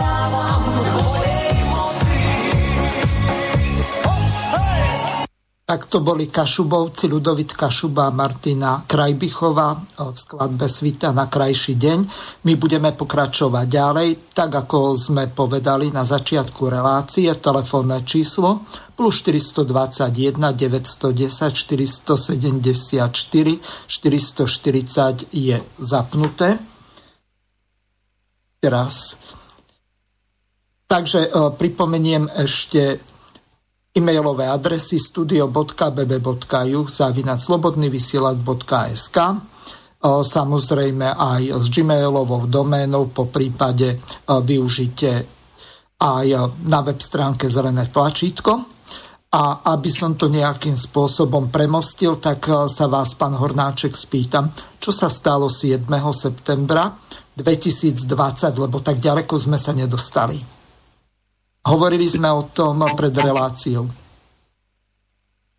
7. septembra 2020. No, nadobudla právoplatnosť pokuta pre nadáciu katolickú, e, ktorá v čase pred e, voľbami do Európskeho parlamentu zahalila kostolík v Dražovciach zástavou Európskej únie. Jedná sa o najstarší zachovaný kostolík románskeho charakteru, čiže ešte pred gotikou, pravdepodobne z 8.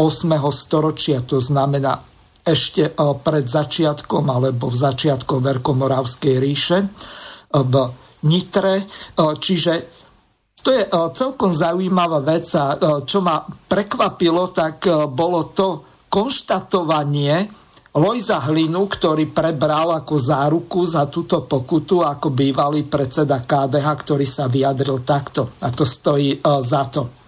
Európska únia je tu preto, lebo Európa bola postavená aj na kresťanských základoch a ak my by sme neboli súčasťou Európskej únie, tak by sme dopadli veľmi zle. Bol by tu hlad a chaos, táto inštalácia to vystihovala. Kľudne zafarbím aj Dunaj na modro, ak dostanem na to súhlas, aby som silným odkazom ukázal na to, že nie Byzancia, ale Európa je budúcnosť pre Slovensko. Takže toľko Lojzo Hlina a jeho vzťah k Európe, Európskej únii, k západu a tak ďalej. Nech sa páči, môžeme pokračovať. No, toto má pramálo s kultúrou, takže ja nebudem ani len komentovať tieto, tieto hlinové mm, reči. Vôbec to ne, ne, by bolo pod úroveň tejto relácie. Preto všetkým, čo je to kultúra, sa budem snažiť to definovať tak, aby ľudia pochopili, o čom budeme teda hovoriť. Kultúra je súbor výkonov črda, alebo teda e,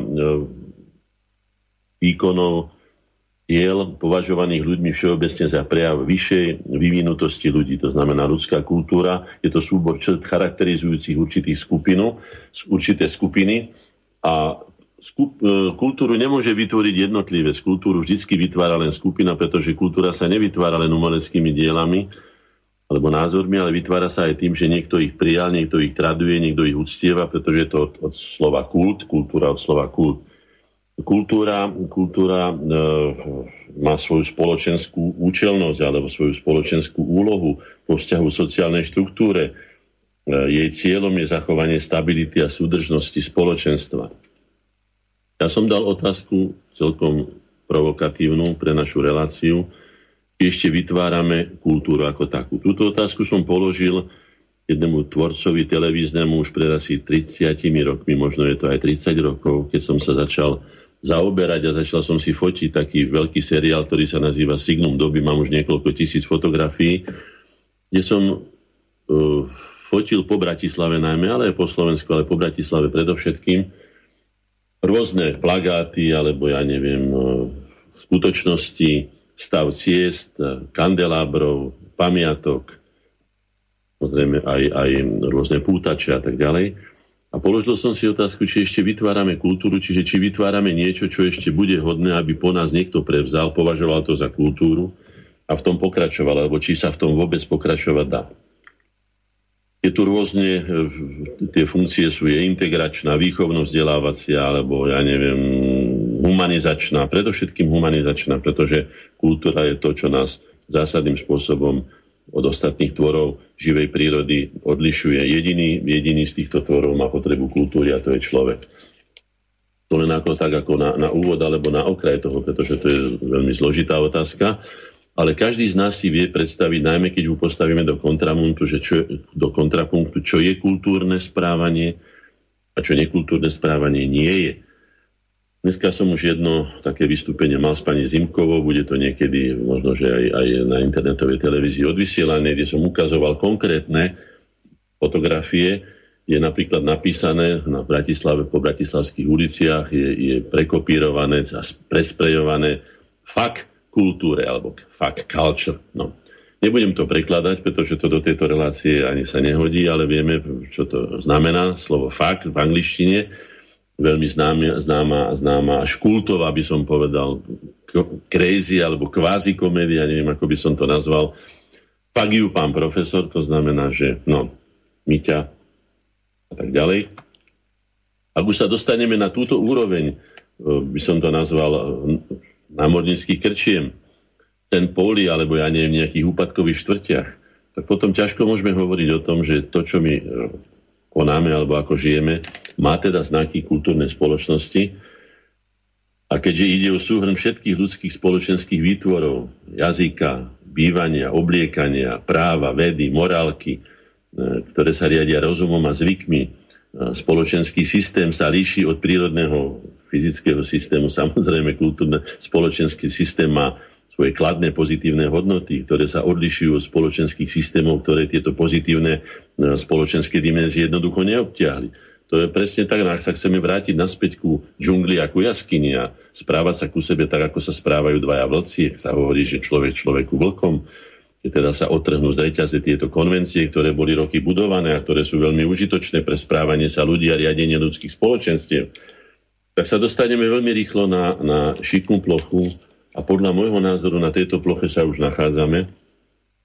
Ja budem veľmi, veľmi len glosovať to, čo to som teda vyzbieral v tejto oblasti. Vybral som len zo pár vecí, pretože to sú aj tisícky dôkazov, dôkazov o tom, že sa neuberáme kultúrnym spôsobom a že blahobyt, relatívne teda ten blahobyt, ktorý prežívame, ktorý je blahobytom oproti tomu, čo sme prežívali v našich dejinách predtým, je aj určitým degeneratívom, to znamená, že ľudia majú taký bohorovný pocit, že teraz, keď majú plné, relatívne teda plný žalúdok, alebo plné chladničky, alebo žijú teda životom po tejto stránke zabezpečeným, že sú bohorovní, že si môžu dovoliť všetko, že môžu pohľadať hodnotami života. Nakoniec vidíme to aj na tom, že vymierajú nielen slovenská populácia starne a vymiera, ale takisto v celej Európe. To znamená, že to sa zopakovalo aj v mnohých iných civilizáciách. No a to, že som na to neprišiel teraz a že ma to trápi už dlhšiu dobu a nielen mňa, ale celú našu slovenskú spoločnosť, o tom môžu hovoriť aj pedagógovia, aj my sme o tom hovorili, pán Hazucha, ako ste vy dopadli u vás v škole, ako sa správajú ľudia, žiaci.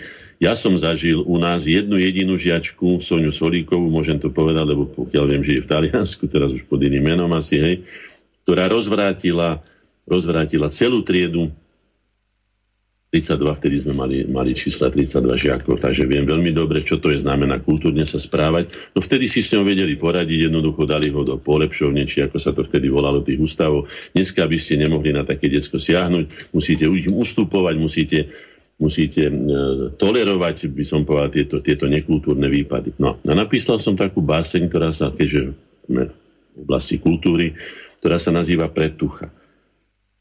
A kde som spochybnil teda to naše smerovanie.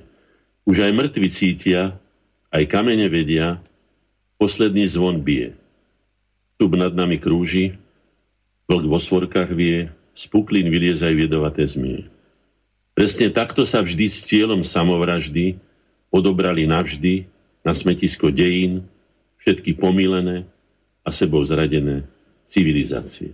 No. Uh, pre mňa je to zvlášť ťažké a myslím pre všetkých príslušníkov slovenského národa, keď sme sa konečne dopracovali k slobode, tým, že môžeme riadiť svoju vlastnú spoločnosť tak, ako nám to vyhovuje že sa dostávame na takúto šikmú plochu, že sa môže zrútiť celá civilizácia, že nás obsadia celkom cudzí, vnútia nám svoj hodnotový systém a tým pádom aj nás bavia slobody a vnútia nám podriadenosť, ak nie rovno otroctvo. Z tohto vyplýva ďalší môj taký, by som povedal, taký destilát, lebo tá báseň v podstate, alebo tá, tá veršovaná výpoveď je destilátom toho, čo, čo ja osobne cítim. To, že sa skončila idyla, to si musíme skutočne uvedomiť tá idyla, ktorú sme si mysleli, taká bukolická, že budeme mať chatku a budeme chodiť tam a budeme na ryby alebo pestovať včielky, budeme chodiť po kultúrnych podujatiach a neviem čo všetko, to sa rúti preč. Prečo? Ja som si to takto pochopil. Zlo sa otrhlo z reťaze a ničí všetky hrádze. Kvety a plody života páli na dym a sadze. Aj dobro na tej skaze má svoj podiel tichej viny, prídlho spalo na sláve, keď život žiadal činy. Preto tečie krv bezbranných. Zas zabíjajú deti. Namiesto slnka čierna smrť na ľudskú nádej svieti. Zlo skryté v maske dobráka si brúsi drápy zuby. Budeme čakať z Babylona Jerichové trúby? Nastal čas pravdy svedomia, čas skutkov viac než smelých. Vyzýva na boj proti zlu a žiada si nás celých. Boj dobrá a zla sa prepletá celými ľudskými dejinami potom sú umelecké diela a to, či sme sa ako deti vlastne, alebo ľudia stretli prvý, s prvými boj dobrá a zla v rozprávkach. Ale kým sa dostanem k tejto veci, lebo to budeme potom už ako návrhy, čo s tým a čo, a o čo sa oprieť, napísali sme polnoc slovenskej kultúry v roku 2003 sme nazvali to, čo vyzývame celú slovenskú kultúrnu verejnosť, aby spojila svoje sily, zabránila ničeniu už vytvorených hodnot a spolu s orgánmi, inštitúciami nášho štátu vytvorila podmienky na vznik nových hodnot, prislúchajúcich a reprezentujúcich naše súčasné postavenie slobodného národa vo vlastnom suverénnom štáte. Nemáme také diela. Nemáme také hudobné diela ani výtvarné diela, ako by sme sa hambili e, signovať umeleckými dielami, kultúrou teda naše nové postavenie v živote, ktoré sme zažili až od toho 1.1.1993. Ďalej sme bojovali tzv. trojkráľovej iniciatíve, ktorá vznikla na, na území, teda na mieste môjho ateliéru, čiže na Koreňoch v roku 1900, 2006. Trojkráľová iniciatíva na záchranu novostavby Slovenského národného divadla, na to, aby sme aby neodpredali, pretože vieme, že pán Asimokopoulos prišiel semka poverený, neviem, s akými peniazmi, to už nikto nezistí, ale určite nie svojimi, bol to mladý človek, ktorý chcel kúpiť toto divadlo, čo by z neho bolo, či by to bola herňa, alebo by to bol nejaký, nechcem sa vyjadriť, verejný dom, neviem, čo by to bolo. V každom prípade my sme my sme nazvali e, novostavbu Slovenského národného divadla korunovačným chrámom slovenskej kultúry. To, že sa tak nespráva, to som rozprával s Dušanom Jamrichom o tom a s inými, to je druhá vec, ale my sme túto budovu vybojovali a je na ďalších generáciách, aby ho naplnili obsahom hodným toho, že Slováci sú národom kultúry. Kultúra je náš chlieb každodenný. Túto iniciatívu ktorú sme poslali riaditeľovi televízie, podpísal Milan Rúfus, Ladislav Ťažký, Eva Kristínová a ďalšie osobnosti slovenskej kultúry, Ďurko Sárvaš a tak ďalej. Dali sme zbierku Slováci vlastnej kultúre, pretože bola, e, sa vyhrážali, že nemajú za čo do, dokončiť Slovenské národné divadlo, pritom ono už bolo dávno dokončené, bolo ho treba už iba sprevádzkovať, zavádzali. Tak nám nakoniec dovodil minister kultúry, myslím, že sa volal Chmel vtedy, hej, a ja som už potom oznámil našim členom vážení predstavitelia slovenskej kultúry ako predstavitelia Trojkráľovej iniciatívy, ktorá pod odpred, pred odpredajom zahraničnému vlastníkovi zachránila novostavbu Slovenského národného divadla pre slovenský národ a jeho kultúru, sme dostali povolenie na prehliadku tohto korunovačného chrámu slovenskej kultúry ešte pred jeho oficiálnym otvorením. Áno, boli sme to my, slovenská inteligencia, v počte hádam 150 nás bolo. Ja som zahral na fujare, Juro Sarvaš zarecitoval, mnohí povedali tam svoje príhovory. My sme otvorili Slovenská inteligencia, novú budovu Slovenského národného divadla, aj sme ju pomohli zachrániť. No a teraz k tomu, to boli naše aktivity, toho som preto prečítal, ale niektoré samozrejme z nich, aby teda bolo jasné, že sa len nerozčulujeme, alebo teda nerozhorčujeme teraz, aké to je, ale, ale uvedomujeme si, že to už bolo dávno také, že sa to vlastne chýlilo. Stručnosti budem glosovať, čo to tu mám pre sebou napísané. To fakt v kultúre, to som už povedal. Akože, no. Okamžite, ak sa takéto nápisy objavia, mali by byť nejakým spôsobom zatreté, zneškodnené, aby nešírili v úvozovkách povedané rakovinu, beznádeje, hlúposti, tuposti, arogancia toho všetkého, čo nemá s kultúrou nič spoločného, aby sa potom nestalo to, že deti budú svojim učiteľom hovoriť fagiu, pán profesor. Mám tu na tričko, ktoré predávajú v našich reklamných predajniach, ktoré si kupujú, ktoré si kupujú cudzinci a je tam napísané Slovek for, for Advance. To znamená Slovenčina pre pokročilých. A viete, aký mi nás nejaká agentúra u kocúra chlpatého, ktorý je tam, ne? nás prezentuje, to si dávajú deti na seba, hej, takýmito slovami. Čongál, ohreblo, šklban, hňub a dzigať. No. Tak takto si my vážime slovenský jazyk, klenot, ako hovorím ja, e, zlatú aj krvavú niť slovenských národných dejín. No. Šokujúce výsledky. Nezdravé jedlo obmedzuje inteligenciu. Ja sa spýtam, aké zdravé jedlo naša mladá generácia dnes dostáva. A tu mám hneď aj odpoveď. Mám tu odpoveď, nevidíte, toto som ukazoval na tú kameru. Vyber si svoju Ameriku v McDonald's.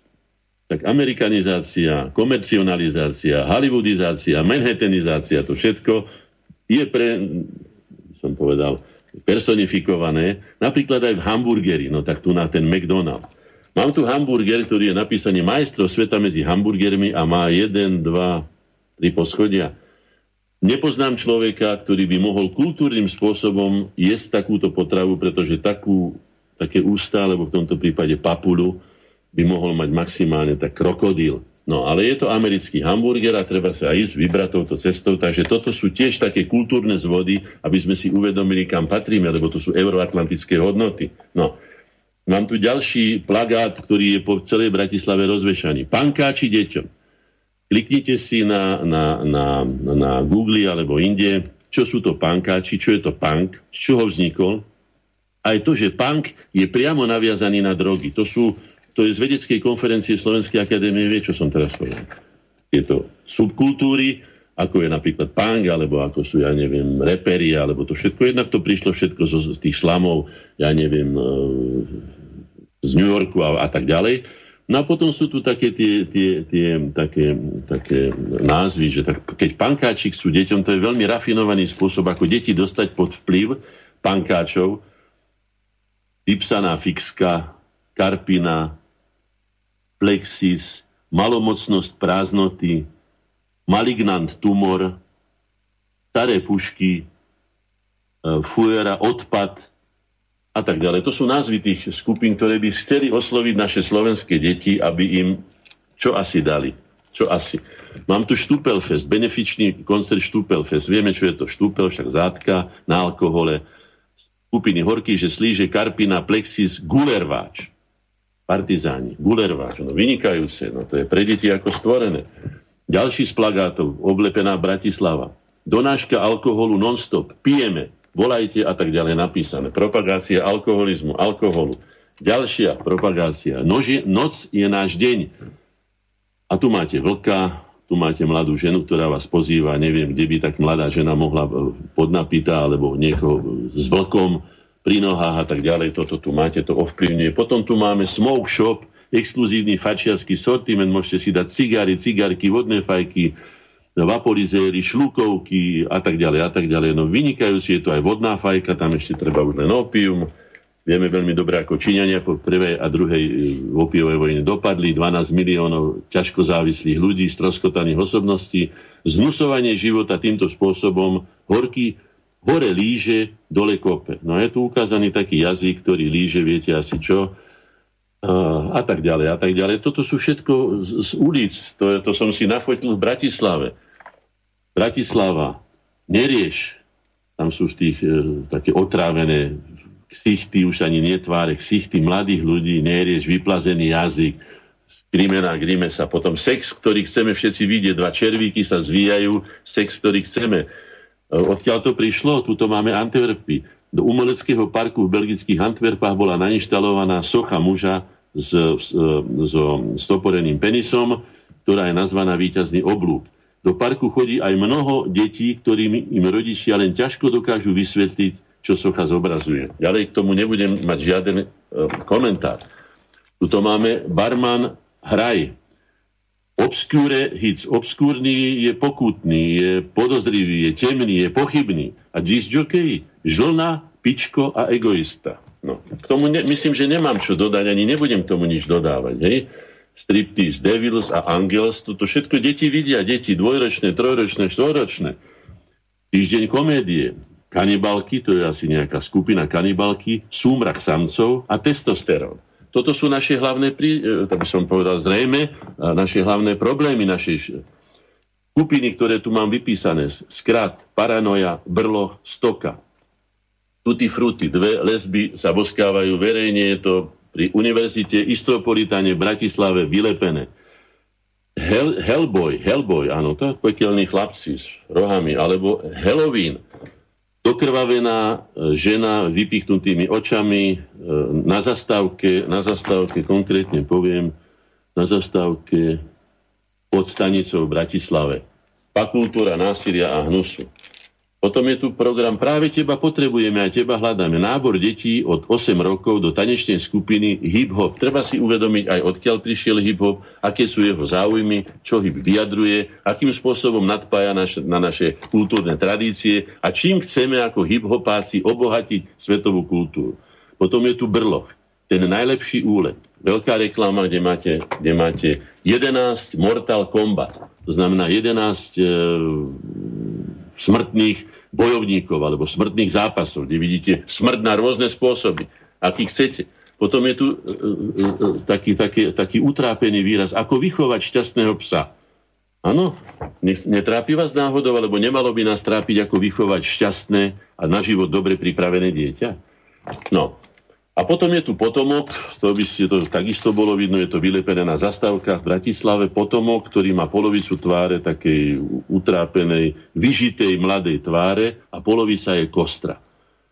Kultúra má nezastupiteľnú celospoločenskú úlohu. Predovšetkým motivovať úcte voci hodnotám života, ľudskosti a ľudskej kultúry. Má kultivovať, má humanizovať, má polučťovať, má estetizovať život a svet umeleckými dielami. Nie znechucovať a zhnusovať ho, čo vidíme. Výsledky tu len stračne poviem, že v roku 2011 bola ako hlavná správa, že v nemocnici v Výhlave, je to síce za, za humnami, ale u nás sa to zrejme tiež stáva, sa narodil, hej, narodil sa 16-ročnej mamičke, teda cére, nie, je 15, 15 rokov, jej otec má 55, čiže cére s otcom sa narodil prvý občan Jihlavy v roku 2011, hej, Úžasná humanita. Úžasná humanita, keď to vidíte, miesto, aby zatvorili toho človeka za incest a odsúdili to, tak to je propagované, že no a čo?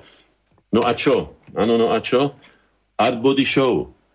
Nech sa idú pozrieť tí, ktorí si dajú sprejovať tela, ja neviem, akými všelijakými zvrhlosťami, lebo nič estetické som tam nevidel nech sa idú pozrieť na, na kožné oddelenie, na rakoviny kože, aby vedeli, čo to znamená zdravá koža, aby si ho vážili. Ale je to podporované tu na Urban Fine Arb, Graffiti Shop a tak ďalej. Obrovská zásoba, ani nemáte to tuším v maliarských predajniach, máte spreje, akékoľvek chcete a môžete s nimi urobiť, čo chcete. K čomu pripravujú naše deti? Tak tu na, mám pred sebou plagát. Fascinujúci svet pavúkov a škorpiónov. Je tam maličké, také 5-ročné diečatko, pritúleným škorpiónom pri pusinke a pri svojich e, ružových líčkach. Hej? Tak tomuto sme sa dopracovali. Neviem, či ste si uvedomili, čo znamenal Jurassic Park, e, ktoré, ktoré e, tiež prišlo z Ameriky, že vlastne naše deti miesto toho, aby sa pritúlili k motýlíkovi, ku kvetinke, ku vtáčíkovi, k veveričke, k niečomu peknému, milému, neškodlivému, tak zbožňujú môj krásny tyranosaurík, moja krásna, ja neviem, aká príšerka, čo všetko. Čiže absolútne obracajú hore nohami náš estetický svet, keď nás nutia to, čo sme my považovali krokodíla za niečo hrozné, však samozrejme krokodíl určite nie je na maznanie. Tu mám výsledok, som odfotil moje Natálky, babiku, ktorú si doniesla. Tá babika už nemá oči a nemá ani ústa, nemá nič. Je to len akési vrece nejakých umelých hmot a tam má dve čiarky miesto očí a miesto. Tomuto nemožno nadviazať žiaden vzťah, nemá to žiaden ľudský, ľudský výraz ani výzor. Ale k čomu nabádajú naše deti? Poskladaj si veľkú mapu strašidiel www.spookies.sk To znamená, že útok na deti Tí, ktorí chcú zdegenerovať našu kultúru, sa zamerali samozrejme na, ja si spomínam na pána Johnsona, ktorý bol veľvyslancom e, v roku 1998, keď som bol poslancom Národnej rady, a ktorý povedal, že my si už starí hadi nevšímame, tých už nezmeníme, ale zameriame sa na mladú generáciu. Už pri Kuciakiade a pri iných veciach ste videli jasne, ako dokážu zmanipulovať. Stačí sa pozrieť na, na tzv. novú cvernovku, alebo to, čo povyvázali tými sprejermi e, po celej Bratislave a najmä teda po okolí Gaštanového hajka, kde teda toto sídlo, sídlo Novej Cvernovky je. Takže poskladaj si mapu, mapu strašidiel. Naproti e, v Mlínskej doline, jednému z najväčších internátov, je, je predajňa, teda taká multifunkčná, e, obchodný dom a tam sú, sú príšery, ktoré na smrtky, sedia tam dve smrtky, teda dve kostry sedia na, na, na lavici a na schodoch vás víta e, kostlivec, e, no, nemôžem vám to ukázať, je mi to ľúto, ale odfotil som si e, e, tzv. my sme to tiež robili z dyne, alebo teda z tekvice sme robili tých svetlonosov, sme to volali, nebol to Halloween, boli to svetlonosy a boli to také veci, že svietili to močka, zuby a tak ďalej. Keby ste videli tie, ktoré už teraz robia deti pod vplyvom toho, čo som tu len spomenul, čo ste teda žiaľ nevideli, ale dívajte sa okolo seba Bratislave, určite aj v iných mestách a zistíte, čo za hnus sa varí na naše deti. A výsledok? Zotri nudu a hraj o 400 megacien za nákupy v bile. Takže nuda my sme asi myslím, my sme tiež akože deti nudili, keď sme sa nudili, tak sme dostali nejakú povinnosť. Choď pás husy, choď narúbať drevo, dones vody, pozametaj, staraj sa o Janka, Joška, lebo neviem koho mladšieho súrodenca, máš nejaké povinnosti. No, nie, deti nemajú povinnosti. Deti musia zbaviť a zotrieť nudu tým, že budú o 400 megacien, to je výpredaj zbytočnosti, ktoré, ktorými môžete zahádzať svoj priestor. Mám tu fotografiu estonskej prezidentskej Kersti E, Kaliu Lajdovej s manželom a synom. Syn je oblečený v ženských šatách, má vysoké topánky, samú holú hlavu a taký pásik e, na hlave trošku vlasov. No, by som vám prial, respektíve v úvodzovkách prial, má takéto dieťa doma, ale niekto ho musel vychovať. No a o čo im ide? Tu je to napísané jednoznačne. Hodina deťom, deti a pre deti, ktoré to je nejaká zrejme nejaká nadácia alebo niečo, tu je napísané jednoznačne. Ide nám iba o love. Je to predo mnou, sú tam malé deti zneužité. Ide nám iba o love. Ja k tomu dodávam, že nie len o love, ale ide im o dušu týchto detí, aby ho mohli doslova zdeformovať, zničiť a, a zlikvidovať. A potom si s tými ľuďmi, ktorí už budú závislí, keďže všetky tieto hip-hopy a neviem, čo je závislé na drogách, tak ich potom majú. No a posledná vec, ktorú tu mám, tejto také, také rýchlej skratke. Je tu, je tu Dubčekové meno a je tu napísané pôvodný nápis augusta 1968 normalizátori zatreli, normalizátori bez ľudskej tváre zničili. Ehm, promiň je pod tým. Zrejme to nejaký Čech písal. No tak ešte lepší normalizátori prišli teraz, pretože hneď naproti tej E, tej novej Cvernovke, tento nápis, ktorý tam vydržal od roku 1968, ale prišli noví, noví normalizátori a srdiečkami veľmi rafinovane, aby povedali, že veď my len dobre chceme pánovi Dubčekovi. Pretreli srdiečkami 2, 4, 6 srdiečok, ako meno Dubček, pretreli a znehodnotili tento historický nápis. No a posledné, kam to smeruje, napísali to za mňa v nejakej krčme, to, ktoré ma pozval na pivo jeden pán, tak sme to jedno pivo vypili, ja som si tam odfotil a tu je napísaná, je tam opica a tá opica e, má taký pútač na sebe a tam je napísané len sa rehocte jedného dňa e, tomu budeme veriť my. No. Tak ja si myslím, že tomu už velia takéto opice a to je tá šikma plocha, o ktorej som hovoril a to je tá tzv. To je tzv. náš príspevok ku kultúrnosti slovenského národa a do klenotnice ľudskej kultúry. Pán Hornáč, e, prišiel nám e, jeden e-mail, e, píše poslucháčka Ľudmila z Prešova. Pán Hornáček, ako vnímate znovu zvolenie kapitána Danka za predsedu Slovenskej národnej strany? Nie je to zhodno, znehodnotenie odkazu pánov Jurkoviča, Dulu a Rázusa a ďalších významných predstaviteľov Slovenskej národnej strany z minulosti? Pýta sa poslucháčka Ludmila. No, nie je to síce, ale aj politika by mala mať svoj kultúrny rozmer. Ja si myslím, že človek, ktorý urobí takú zásadnú chybu, že teda dovedie, tak ako to urobil Hlina alebo iný a dovedie svoju stranu, alebo predtým Figel, hej, do krachu, no tá takého, že sa nedostane Slovenska, najstaršia slovenská politická strana, by mala pochopiť, že na to nemá a mal by odísť. To už to je samotný prejav nekultúrnosti. Ostatné veci sa vyjadrovať nebudem, ale môžem povedať, že na jedného z najväčších šlachticov e, politiky, Martina Rázusa, Danko nemá ani jedna ku milión. Tým som povedal všetko. Áno. E, pripomeniem našim poslucháčom číslo do štúdia 421 910 473 440. Pokiaľ máte nejaké otázky na pána Viliama Hornáčka, tak môžete zavolať, telefón je zapnutý. Nech sa páči, pán Hornáček. A teraz budeme už pomaličky hľadať teda riešenia z tohto, čo tu je. V akom sme my e, v stave, to už myslím, že si každý kultúrny človek, a ja považujem Slovákov za národ kultúry, to som aj obhajoval vždycky, aj to hovorím, nie sme skutočne ani národ vojakov, ani národ technikov, sme národom kultúry. Dokazuje to celá naša kultúrna história, ktorú sme od počiatku našich dejín, hodnoty, ktoré vytvorili Slováci, kultivujú a civilizujú Európu a svet. Stavali sme cudzie mesta do krásy, nebúrali sme ich, nebombardovali sme ich.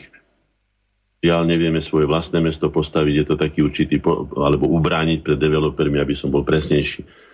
A z toho vznikol taký pocit, ktorý sa volá na, po nás potopa. Pretože ja uvažujem o tom, že prečo by ľudia sa takto správali, ako som teraz ukazoval. Prečo by si ničili svoju budúcnosť, lebo kto si ničí deti, si ničí svoju vlastnú budúcnosť. To je celkom logické. Prečo sú takí? Pretože niekto im vtlkol do hlavy cez tieto tieto, tieto Hollywoody a ja neviem, ak sa to všelijak volá, tieto cudzie ideológie, všetky, rowdies, hooligans, e, rap, alebo čo, všetko prišlo zo západu, z toho blahobytného západu, ktorého hodnoty euroatlantické by sme mali spoločne zdieľať. No, tak nazval som to po nás potop. Masky už spadli, pravda vyšla s tmy, dúhová lož má spočítané dni. Vie to a sičí, pluje do očí tým, čo jej veria, smrtonosný jed. Mnohí naivní celkom oslepli, mnohí chvália ten pravý kobrý med. Čo bude zajtra? To oslepnutých a otrávených vôbec netrápi. Hlavne, že dnes sú uspokojení a vlastnou biedou superbohatí. To a čím ich tak dolu hlavami, hore pohlavím, super domotal? Ten, kto im radí, super prastaré, bezperspektívne, po nás potopa. Ak na toto sadnú mladá generácia, tak sme skončili, pretože táto cesta doviedla všetky, všetky civilizácie, ktoré poznám, do totálneho krachu. Ale sú tu iskričky nádej. Napríklad Jedna zo showbiznisu, známa francúzska herečka Brigitte Bardotová, napísala jednoznačne na to, čo sa tu deje aj tou inváziou cudzorodých kultúr, ktoré nám sem vnúcujú, dokonca nám ich sem dovážajú, vtlačia a tak ďalej, legálne a nelegálne, len aby rozriedili e, európsku kultúru alebo kultúru európskych národov, aby som bol presný. Tom rodená francúzska A, S, znamená kašlem na vaše lekcie z politickej korektnosti, vy vykastrovaní hlupáci. No treba povedať, že je smutné, že sa ženy musia ujímať tejto veci, ale aj u nás ženy zohrali kľúčovú úlohu a keď budem hovoriť nakoniec o, o tých riešeniach, tam to aj poviem, že sme nepostavili ešte pomník slovenským matkám, ktoré im patria, pretože to, čo sme my chlapi svojou neschopnosťou sa dohodnúť, prehrali, to naše matky často v chudobných podmienkach a biedných podmienkach zachovávali slovenský jazyk, múdrosť, ktorú sme vydestilovali zo skúseností, ktoré sme prežili, často teda namočenú doslova v krvi až utopenú. Zachránili nás oni. A do dneska nie. A preto ďakujem napríklad pani Sime Martavsovej, ktorá v nedávnej katastrofálnej ukážke našej úbohosti, teda úbohosti slovenskej televízie a tzv. neviem, ako by som ich nazval, tých, tých showbiznisových celebrit, hej, tí robili, robili doslova, poviem to tak ako srandu, to slovo nepoužívam, ale doslova srandu, lebo to bolo niečo takéto. Myslíte o to? Áno, myslím to, áno, vieru v Boha. Pozrite sa, e, my sme mali na koreňoch aj ateistov, aj veriacich ľudí. Aj evanelíkov, aj katolíkov, aj východňárov, aj západňárov, aj kadekov. Hej? Nikdy v živote som nedopustil, a ani nebolo treba, musím povedať, že kultúra tej spoločnosti vždy bola taká, že nikto sa nikomu z ničoho nevysmieva. Tak ako som to povedal o partizánoch a povedzme prívržencov Slovenskej, Prvej Slovenskej republiky alebo iných rozdielnostiach, ktorých máme slovenský národ je ako, ako popuka na zem máte tu toľko puklín, že my sa musíme vystriehať toho, aby sme si nohy nepolámali, keď chodíme po vlastnej zemi, aby sme nepadli do tých štrbín, do tých priepastí a do tých vecí. No a táto Sima Martavsová, som si to aj vypozeral, odporúčam to. A ďakujeme, ja túto pani alebo slečnu nepoznám, ale veľmi dobre mi padlo, že sa táto žena, mladá žena, ktorá bude mať možno s tým aj veľké problémy, pretože urazila určite mnohých impresáriov, ktorí ju objednávajú si ako predmet na to, aby im zaspievala, bude mať problémy, ale zastala sa a povedala to celkom úprimne, ľudsky, prívetivo a múdro na takú mladú ženu musím povedať, že áno a ďakujeme za to a bol by som rád, keby sme si niekedy pustili aj pesničku Simi Martavsové, pretože niekoľko pesničiek som si ja pustil čo som našiel teda na internete a musím povedať, že teda majú hlavu a petu, je to jej svet, je to svet citlivý, svet kultúrny a tak ďalej. No a teraz sa vráťme k tomu, tej podstate. Čo s tým? Čoho sme vlastne my dedičmi? Ako som už povedal, sme národom kultúry. Predovšetkým národom slova. O, slovo je klenotom kultúry, pretože nič tak nevyjadruje charakter národa ako jeho jazyk. Preto sú Nemci iní, aj ich jazyk je iný, preto sú Maďari iní, aj ich jazyk je iný, Poliaci sú iní, my sme iní a tak ďalej. Slovenské kultúrne dedičstvo tvoria všetky duchovné a materiálne hodnoty vytvorené v priebehu dejín slovenským národom, alebo majúce vzťah k Slovensku a jeho obyvateľom. Čiže aj to, čo urobili spisky Nemci, to, čo urobili u nás Rusíni, to, čo urobili no všetci, ktorí tu slovenskí Maďari, všetci, všetci, všetci patria do tohoto slovenského kultúrneho dedictva. Všetko, čo má vzťah ku Slovensku a bolo robené ako jeho kultúrny poklad alebo kultúrne poklad, kultúrna pokladnica. Patria do neho všetky umelecké aj technické pamiatky, archívy a zbierky, dokazujúce našu tvorivosť, ktoré mali a majú vplyv na rozvíjanie našej kolektívnej osobnosti, na rozširovanie nášho duševného obzoru, na plnohodnotné etické aj estetické naplňanie nášho života a reprezentujú náš prínos pre ľudstvo. My neviem, čím by sme sa mohli tak akože e, pochváliť. Pomeniem, dneska som to už spomenul, ale nedá mi to, pretože som aj muzikant, hrám na 7 nástrojov a veľmi dobre mi padlo, hoci teda Bela Bartok, myslím, že mamičku mal Slovenku, ale hlási sa ku maďarskej kultúre, je do nej považovaný a povedal túto vetu. E, nikde z tých e, krajín, kde som zbieral ľudovú pieseň, som nenašiel také nevšedné melodické bohatstvo, ako som našiel v slovenskej ľudovej hudbe. Od svetoznámeho skladateľa e, je to veľké slovo. A treba to brať do úvahy. Ja sa pýtam, ktorá z našich kapiel nadvezuje na toto nádherné bohatstvo, ktoré inšpirovalo Beethovena, inšpirovalo Lista, Schuberta, z tých, ktorých ja poznám, a možno, že aj iných ľudí, teda patrili do Habsburskej ríše, kedy si možno aj Haydna, neviem koho všetkého, ale týchto určite, čo som spomenul, ako ho využívam. Uvedomujeme si, že rep nie je pre nás vlastným, prečo, čo by mal vyjadrovať asi? Je to náš životný pocit? Tie oplzlosti sú našim životným pocitom. Slovenský národ sa vedel vyjadriť aj k erotickým témam a parádne erotickým témam poznám mnohé texty, ale nikdy v živote nepoužil oplzlé názvy pohlavných orgánov alebo pohlavného styku alebo niečo také. Nie. Poznám to dobre, pretože hrám od záhoria až po, po východ repertoár. Poznám väčšinu piesní, ktoré sa všeobecne hrajú. Nie, nestretol som sa s tým. No. Takže uvedomme si, čoho sme dedičmi a to slovenské kultúrne dedičstvo by sme mali nechať obohatené. Uvažoval som o tom, čo by mali byť vlastne priority slovenskej kultúry. Čo sú to? Pretože tých vecí je mnoho. Samozrejme, každý človek má právo za prioritu považovať niečo, čo je moje blízke. Je pochopiteľné, že záhorák bude považovať e, záhorácké či miavské pesničky za e, väčšiu prioritu pre seba, ako povedzme šarišské alebo ja neviem zemplínske. Ale v každom prípade je to stále ľudová kultúra, ľudová pieseň a ona sa dohodne. Videl som to na, na, na súťažiach, kde hrali e, české, moravské, slieské, polské, maďarské, e, rusínske, ja neviem, aké súbory a slovenské. A nič sa nikomu nestalo. Nič sa, to sa všetko pekne ako zapadalo, naopak malo to vždycky trošku iný otieň, inú, inú chuť, inú povahu, iný charakter a tým to bolo bohaté. Tým je aj Európa bohatá, že je ako taká bohatá kytica, alebo by mala byť, alebo bola, alebo bývala, neviem, ako by som to nazval, lebo sa snažia to za každú cenu zadúpať do zeme a donútiť nás tomu, že jediným kvetom na tejto našej bohatej lúke európskych kultúr je tulipán.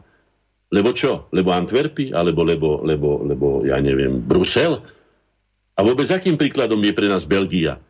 Veď Belgicko už nekomunikujú Flamy a Valóni už dlhé roky spolu vedú tam spory a tak ďalej. Vieme, ako to vyzerá. Čo sa teraz odohralo, myslím, to bolo v Belgicku toho nášho, nášho občana tam takým spôsobom hanebným zabili a tak ďalej. No, ale vráťme sa ku kultúre. Čo by teda malo byť prioritou slovenskú kultúru? Zachovať, chrániť, rozvíjať a všestranne podporovať a propagovať všetky kladné, dám výraz dôraz na to kladné, a nás aj ľudstvo obohacujúce, kladné a obohacujúce hodnoty slovenského kultúrneho dedictva. Isté, že aj tu sú veci priemerné a možno, že by som povedal, že také, no, nie veľmi na, na, na vychvalovanie, ale to kladné a to obohacujúce toho je väčšina. To sa nakoniec zachovalo, veď preto sa to aj tradovalo. A toto by sme mali ako erb a znak našej národnej totožnosti, ako dôkaz našej pôvodnej tvorivosti a nášho práva nazývať sa národ kultúry, pasportizovať všetky Slovacika doma aj v cudzine a vydať publikáciu z kvosty Slovenska. Sme dlžní slovenskému národu a sebe samému nášmu vlastnému obrazu v našich očiach, v očiach našich detí, aj v očiach našich susedov, aj širokého sveta, vydať publikáciu z kvosty Slovenska. Hovorili sme predtým pána Kazucha o tých skvostoch, aj vy ste spomínali ten kostolík e, románsky, a, a ďalšie kostolíky alebo iné veci, iné pamiatky, ktoré tu na Slovensku máme, o ktorých ani ja neviem a bol som prekvapený, keď som ten film videl, že sa teda aspoň dačo takto dostane, ako sa hovorí, na svetlo Božie. To je poprvé. Po druhé, obnoviť náš pôvodný, z našej mentality, z nášho charakteru a spôsobu života prirodzene vyplývajúci a našou historickou skúsenosťou overený hodnotový systém.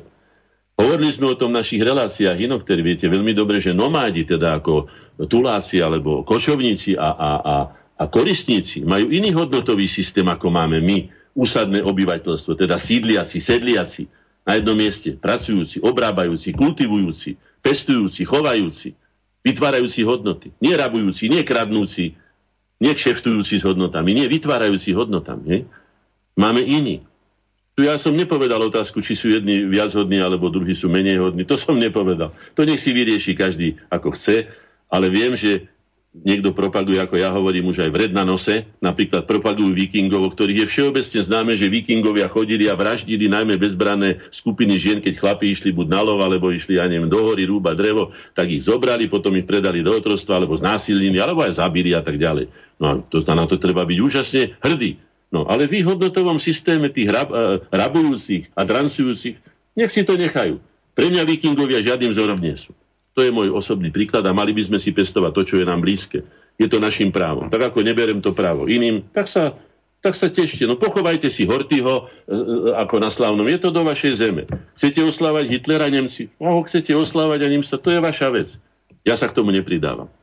Ja, my, my máme svojich, svojich, jak sa hovorí, svetých, svoje významné osobnosti. Po tretie, vytvoriť dokument Kultúrna politika Slovenskej republiky. Štát má takisto povinnosti ako občania voči štátu, aj štát má svoje povinnosti a mal by si dobre vybrať, čo bude podporovať. Ak bude podporovať jazz na našich školách, ja nie som proti jazzu. Ja si rád vypočujem aj Sečma, aj New Orleans, ale nech sa páči tam.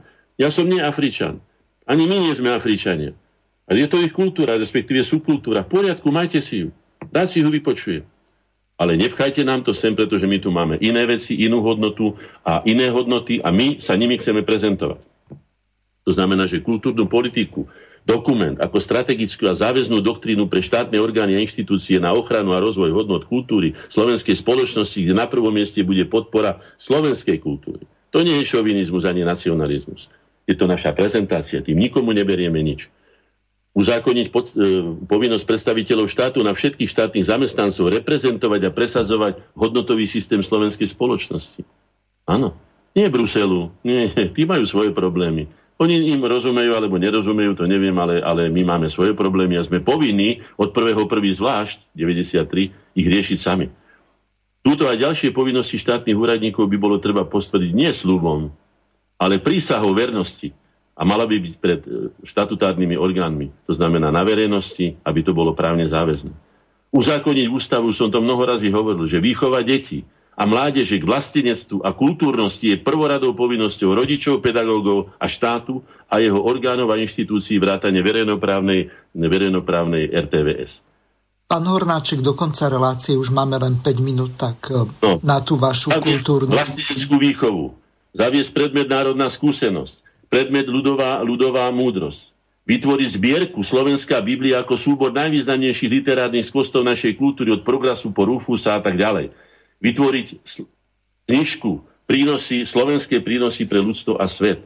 Nemáme to. Vytvoriť národný program, návrat vlastným prameňom, návrat vlastným koreňom, aby sme vedeli, čo vlastne sme, kto sme, aby sme vedeli, kam máme kráčať. Elitnú vysokú školu pomenovať po Ludovitovi Štúrovi, to nám chýba. Pamätníkovú tvorbu podporiť. Chýba nám spústu pamiatok, hej?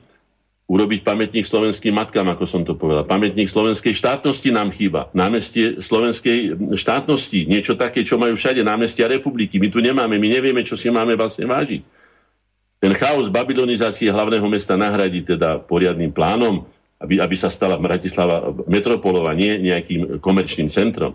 Vytvoriť národný panteón, pamätník slovenského vysťahovalectva, národný cintorín, to všetko nám chýba. No. A teraz tej e, kultúrnej doktríne, ako som už povedal. V každej oblasti nášho národného života máme na čo nadvezovať. A tí, e, a, a máme byť na čo hrdí. Našou úlohou je toto nevšedné bohatstvo a stále inšpirujúce národné dedictvo obohatiť. S pocitom ďaky a zároveň zodpovednosti budeme všetky kladné hodnoty slovenského dedictva a mali by sme tvorivo rozvíjať, aby sme ich odovzdali našim nasledovníkom ako náš generačný prínos obohatené. No a teraz na záver, koľko máme ešte 4 minúty, hádam mi to vyjde. Áno. Adam sa to hodí do tejto relácie, pretože je o kultúre a rozprávka zohrala nielen pre deti, ale aj pre dospelých obrovskú úlohu prenášania národnej skúsenosti a zároveň aj estetických hodnot. Napísal som túto báseň pre Milana Rufusa, ktorú Milan s uznaním prijal a poďakoval mi za ňu. Ja vám ju prečítam. Sestrička rozprávočka. Vytriskla čistá z čistých síl, žehnaná láskou nehou, jej živá voda zázrak víl, na pomoc ľuďom vystúpila z brehov. Odvtedy navždy do srdc detí vchádza, má biele krídla, nezábudky očka, prestiera nebo hviezdam, perím stelie hniezda, sestrička rozprávočka. Prívetivá a prajná, kmotrička, prikolíske slova, proti zlu, nepodajná, vždy pred závisťou schová však popolušiek do orieška a pred celý svet. Pekadlo šťastia pri hľadaní cesty, okamih svetla v temnách bied, citom aj umom vmestí do jednej hlásky, do vzdychu. Náručie drobné, vždy však plné lásky, nedbá na píchu, rozdáva teplo, nectí lesk, pre radosť malým, veľkým a bez nároku na potlesk. Len z dobrej vôle žije, uzdravuje svet, zadarmo robí divy, pre pravdu, múdrosť, krásu zachráni chlapec, čestný a spravodlivý. Zázračná hviezdna chvíľa v lone kráľa času, keď priateľ dobra, vtáča, psík či kôň, len čistým srdcom v hlavách spiacich veží rozúpajú zvon. Nad nami ľuďmi, životom, aj šírou pláňov zeme je do svitania rozsúdené. Zvíťazí dobro nad zlom. Toto je základný odkaz všetkého, čím naša kultúra bojuje. To boj dobra so zlom, boj užitočného so škodlivým, boj toho, čo nám pomáha žiť, čo z nás robí ľudí proti tomu, čo nás utláča, tak ako som to čítal, do polohy našej biologickej podstaty, ku zvieratám, kde si, ktoré my nepohrdám, ale oni majú svoju úlohu v tomto systéme a my máme svoju. A našou úlohou je humanizovať, poľučťovať svet, Našou misiou je misia ľudskosti a tá misia ľudskosti je prenášaná predovšetkým kultúrou. Ďakujem pekne. Pán Hornáček, veľmi krásne ste to povedali. Ja sa s vami a s našimi poslucháčmi lúčim. Pripomeniem, že najbližšiu reláciu budeme mať v sobotu. Je to relácia pre permanentného prípravného výboru, ktorý vás bude informovať o ďalších veľmi dôležitých veciach, ktoré sa týkajú našej vlasti, samozrejme aj ďalších vecí súvisiacich napríklad s námorným právom, ktoré sa bohužiaľ dotýka aj nás, suchozemcov. Takže pozývam vás počúvať od 20.30 v sobotu reláciu Permanentný prípravný výbor referent informuje. Lúčim sa s vami a takisto aj s pánom Hornáčkom. Do počutia. Keď môžete pani Martausovu, dajte, určite dajte, pomôžte jej. Ona pomohla nám byť kultúrny. Určite, o, Simonu si veľmi radi zahráme. Do počutia. Vysielací čas dnešnej relácie veľmi rýchlo uplynul, tak sa s vami zo štúdia Banska Bystrica Juh lúči moderátor a zukár Miroslav Hazucha, ktorý vás touto reláciou sprevádzal. Vážené poslucháčky a poslucháči, budeme veľmi radi, ak nám zachováte nielen priazeň, ale ak nám aj napíšete vaše podnety a návrhy na zlepšenie relácie, lebo bez spätnej väzby nebudeme vedieť relácie zlepšovať, za čo vám vopred veľmi pekne ďakujem. Do počutia. Táto relácia vznikla za podpory dobrovoľných príspevkov našich poslucháčov. I ty sa k ním môžeš pridať. Viac informácií nájdeš na www.slobodnyvysielac.sk Ďakujeme.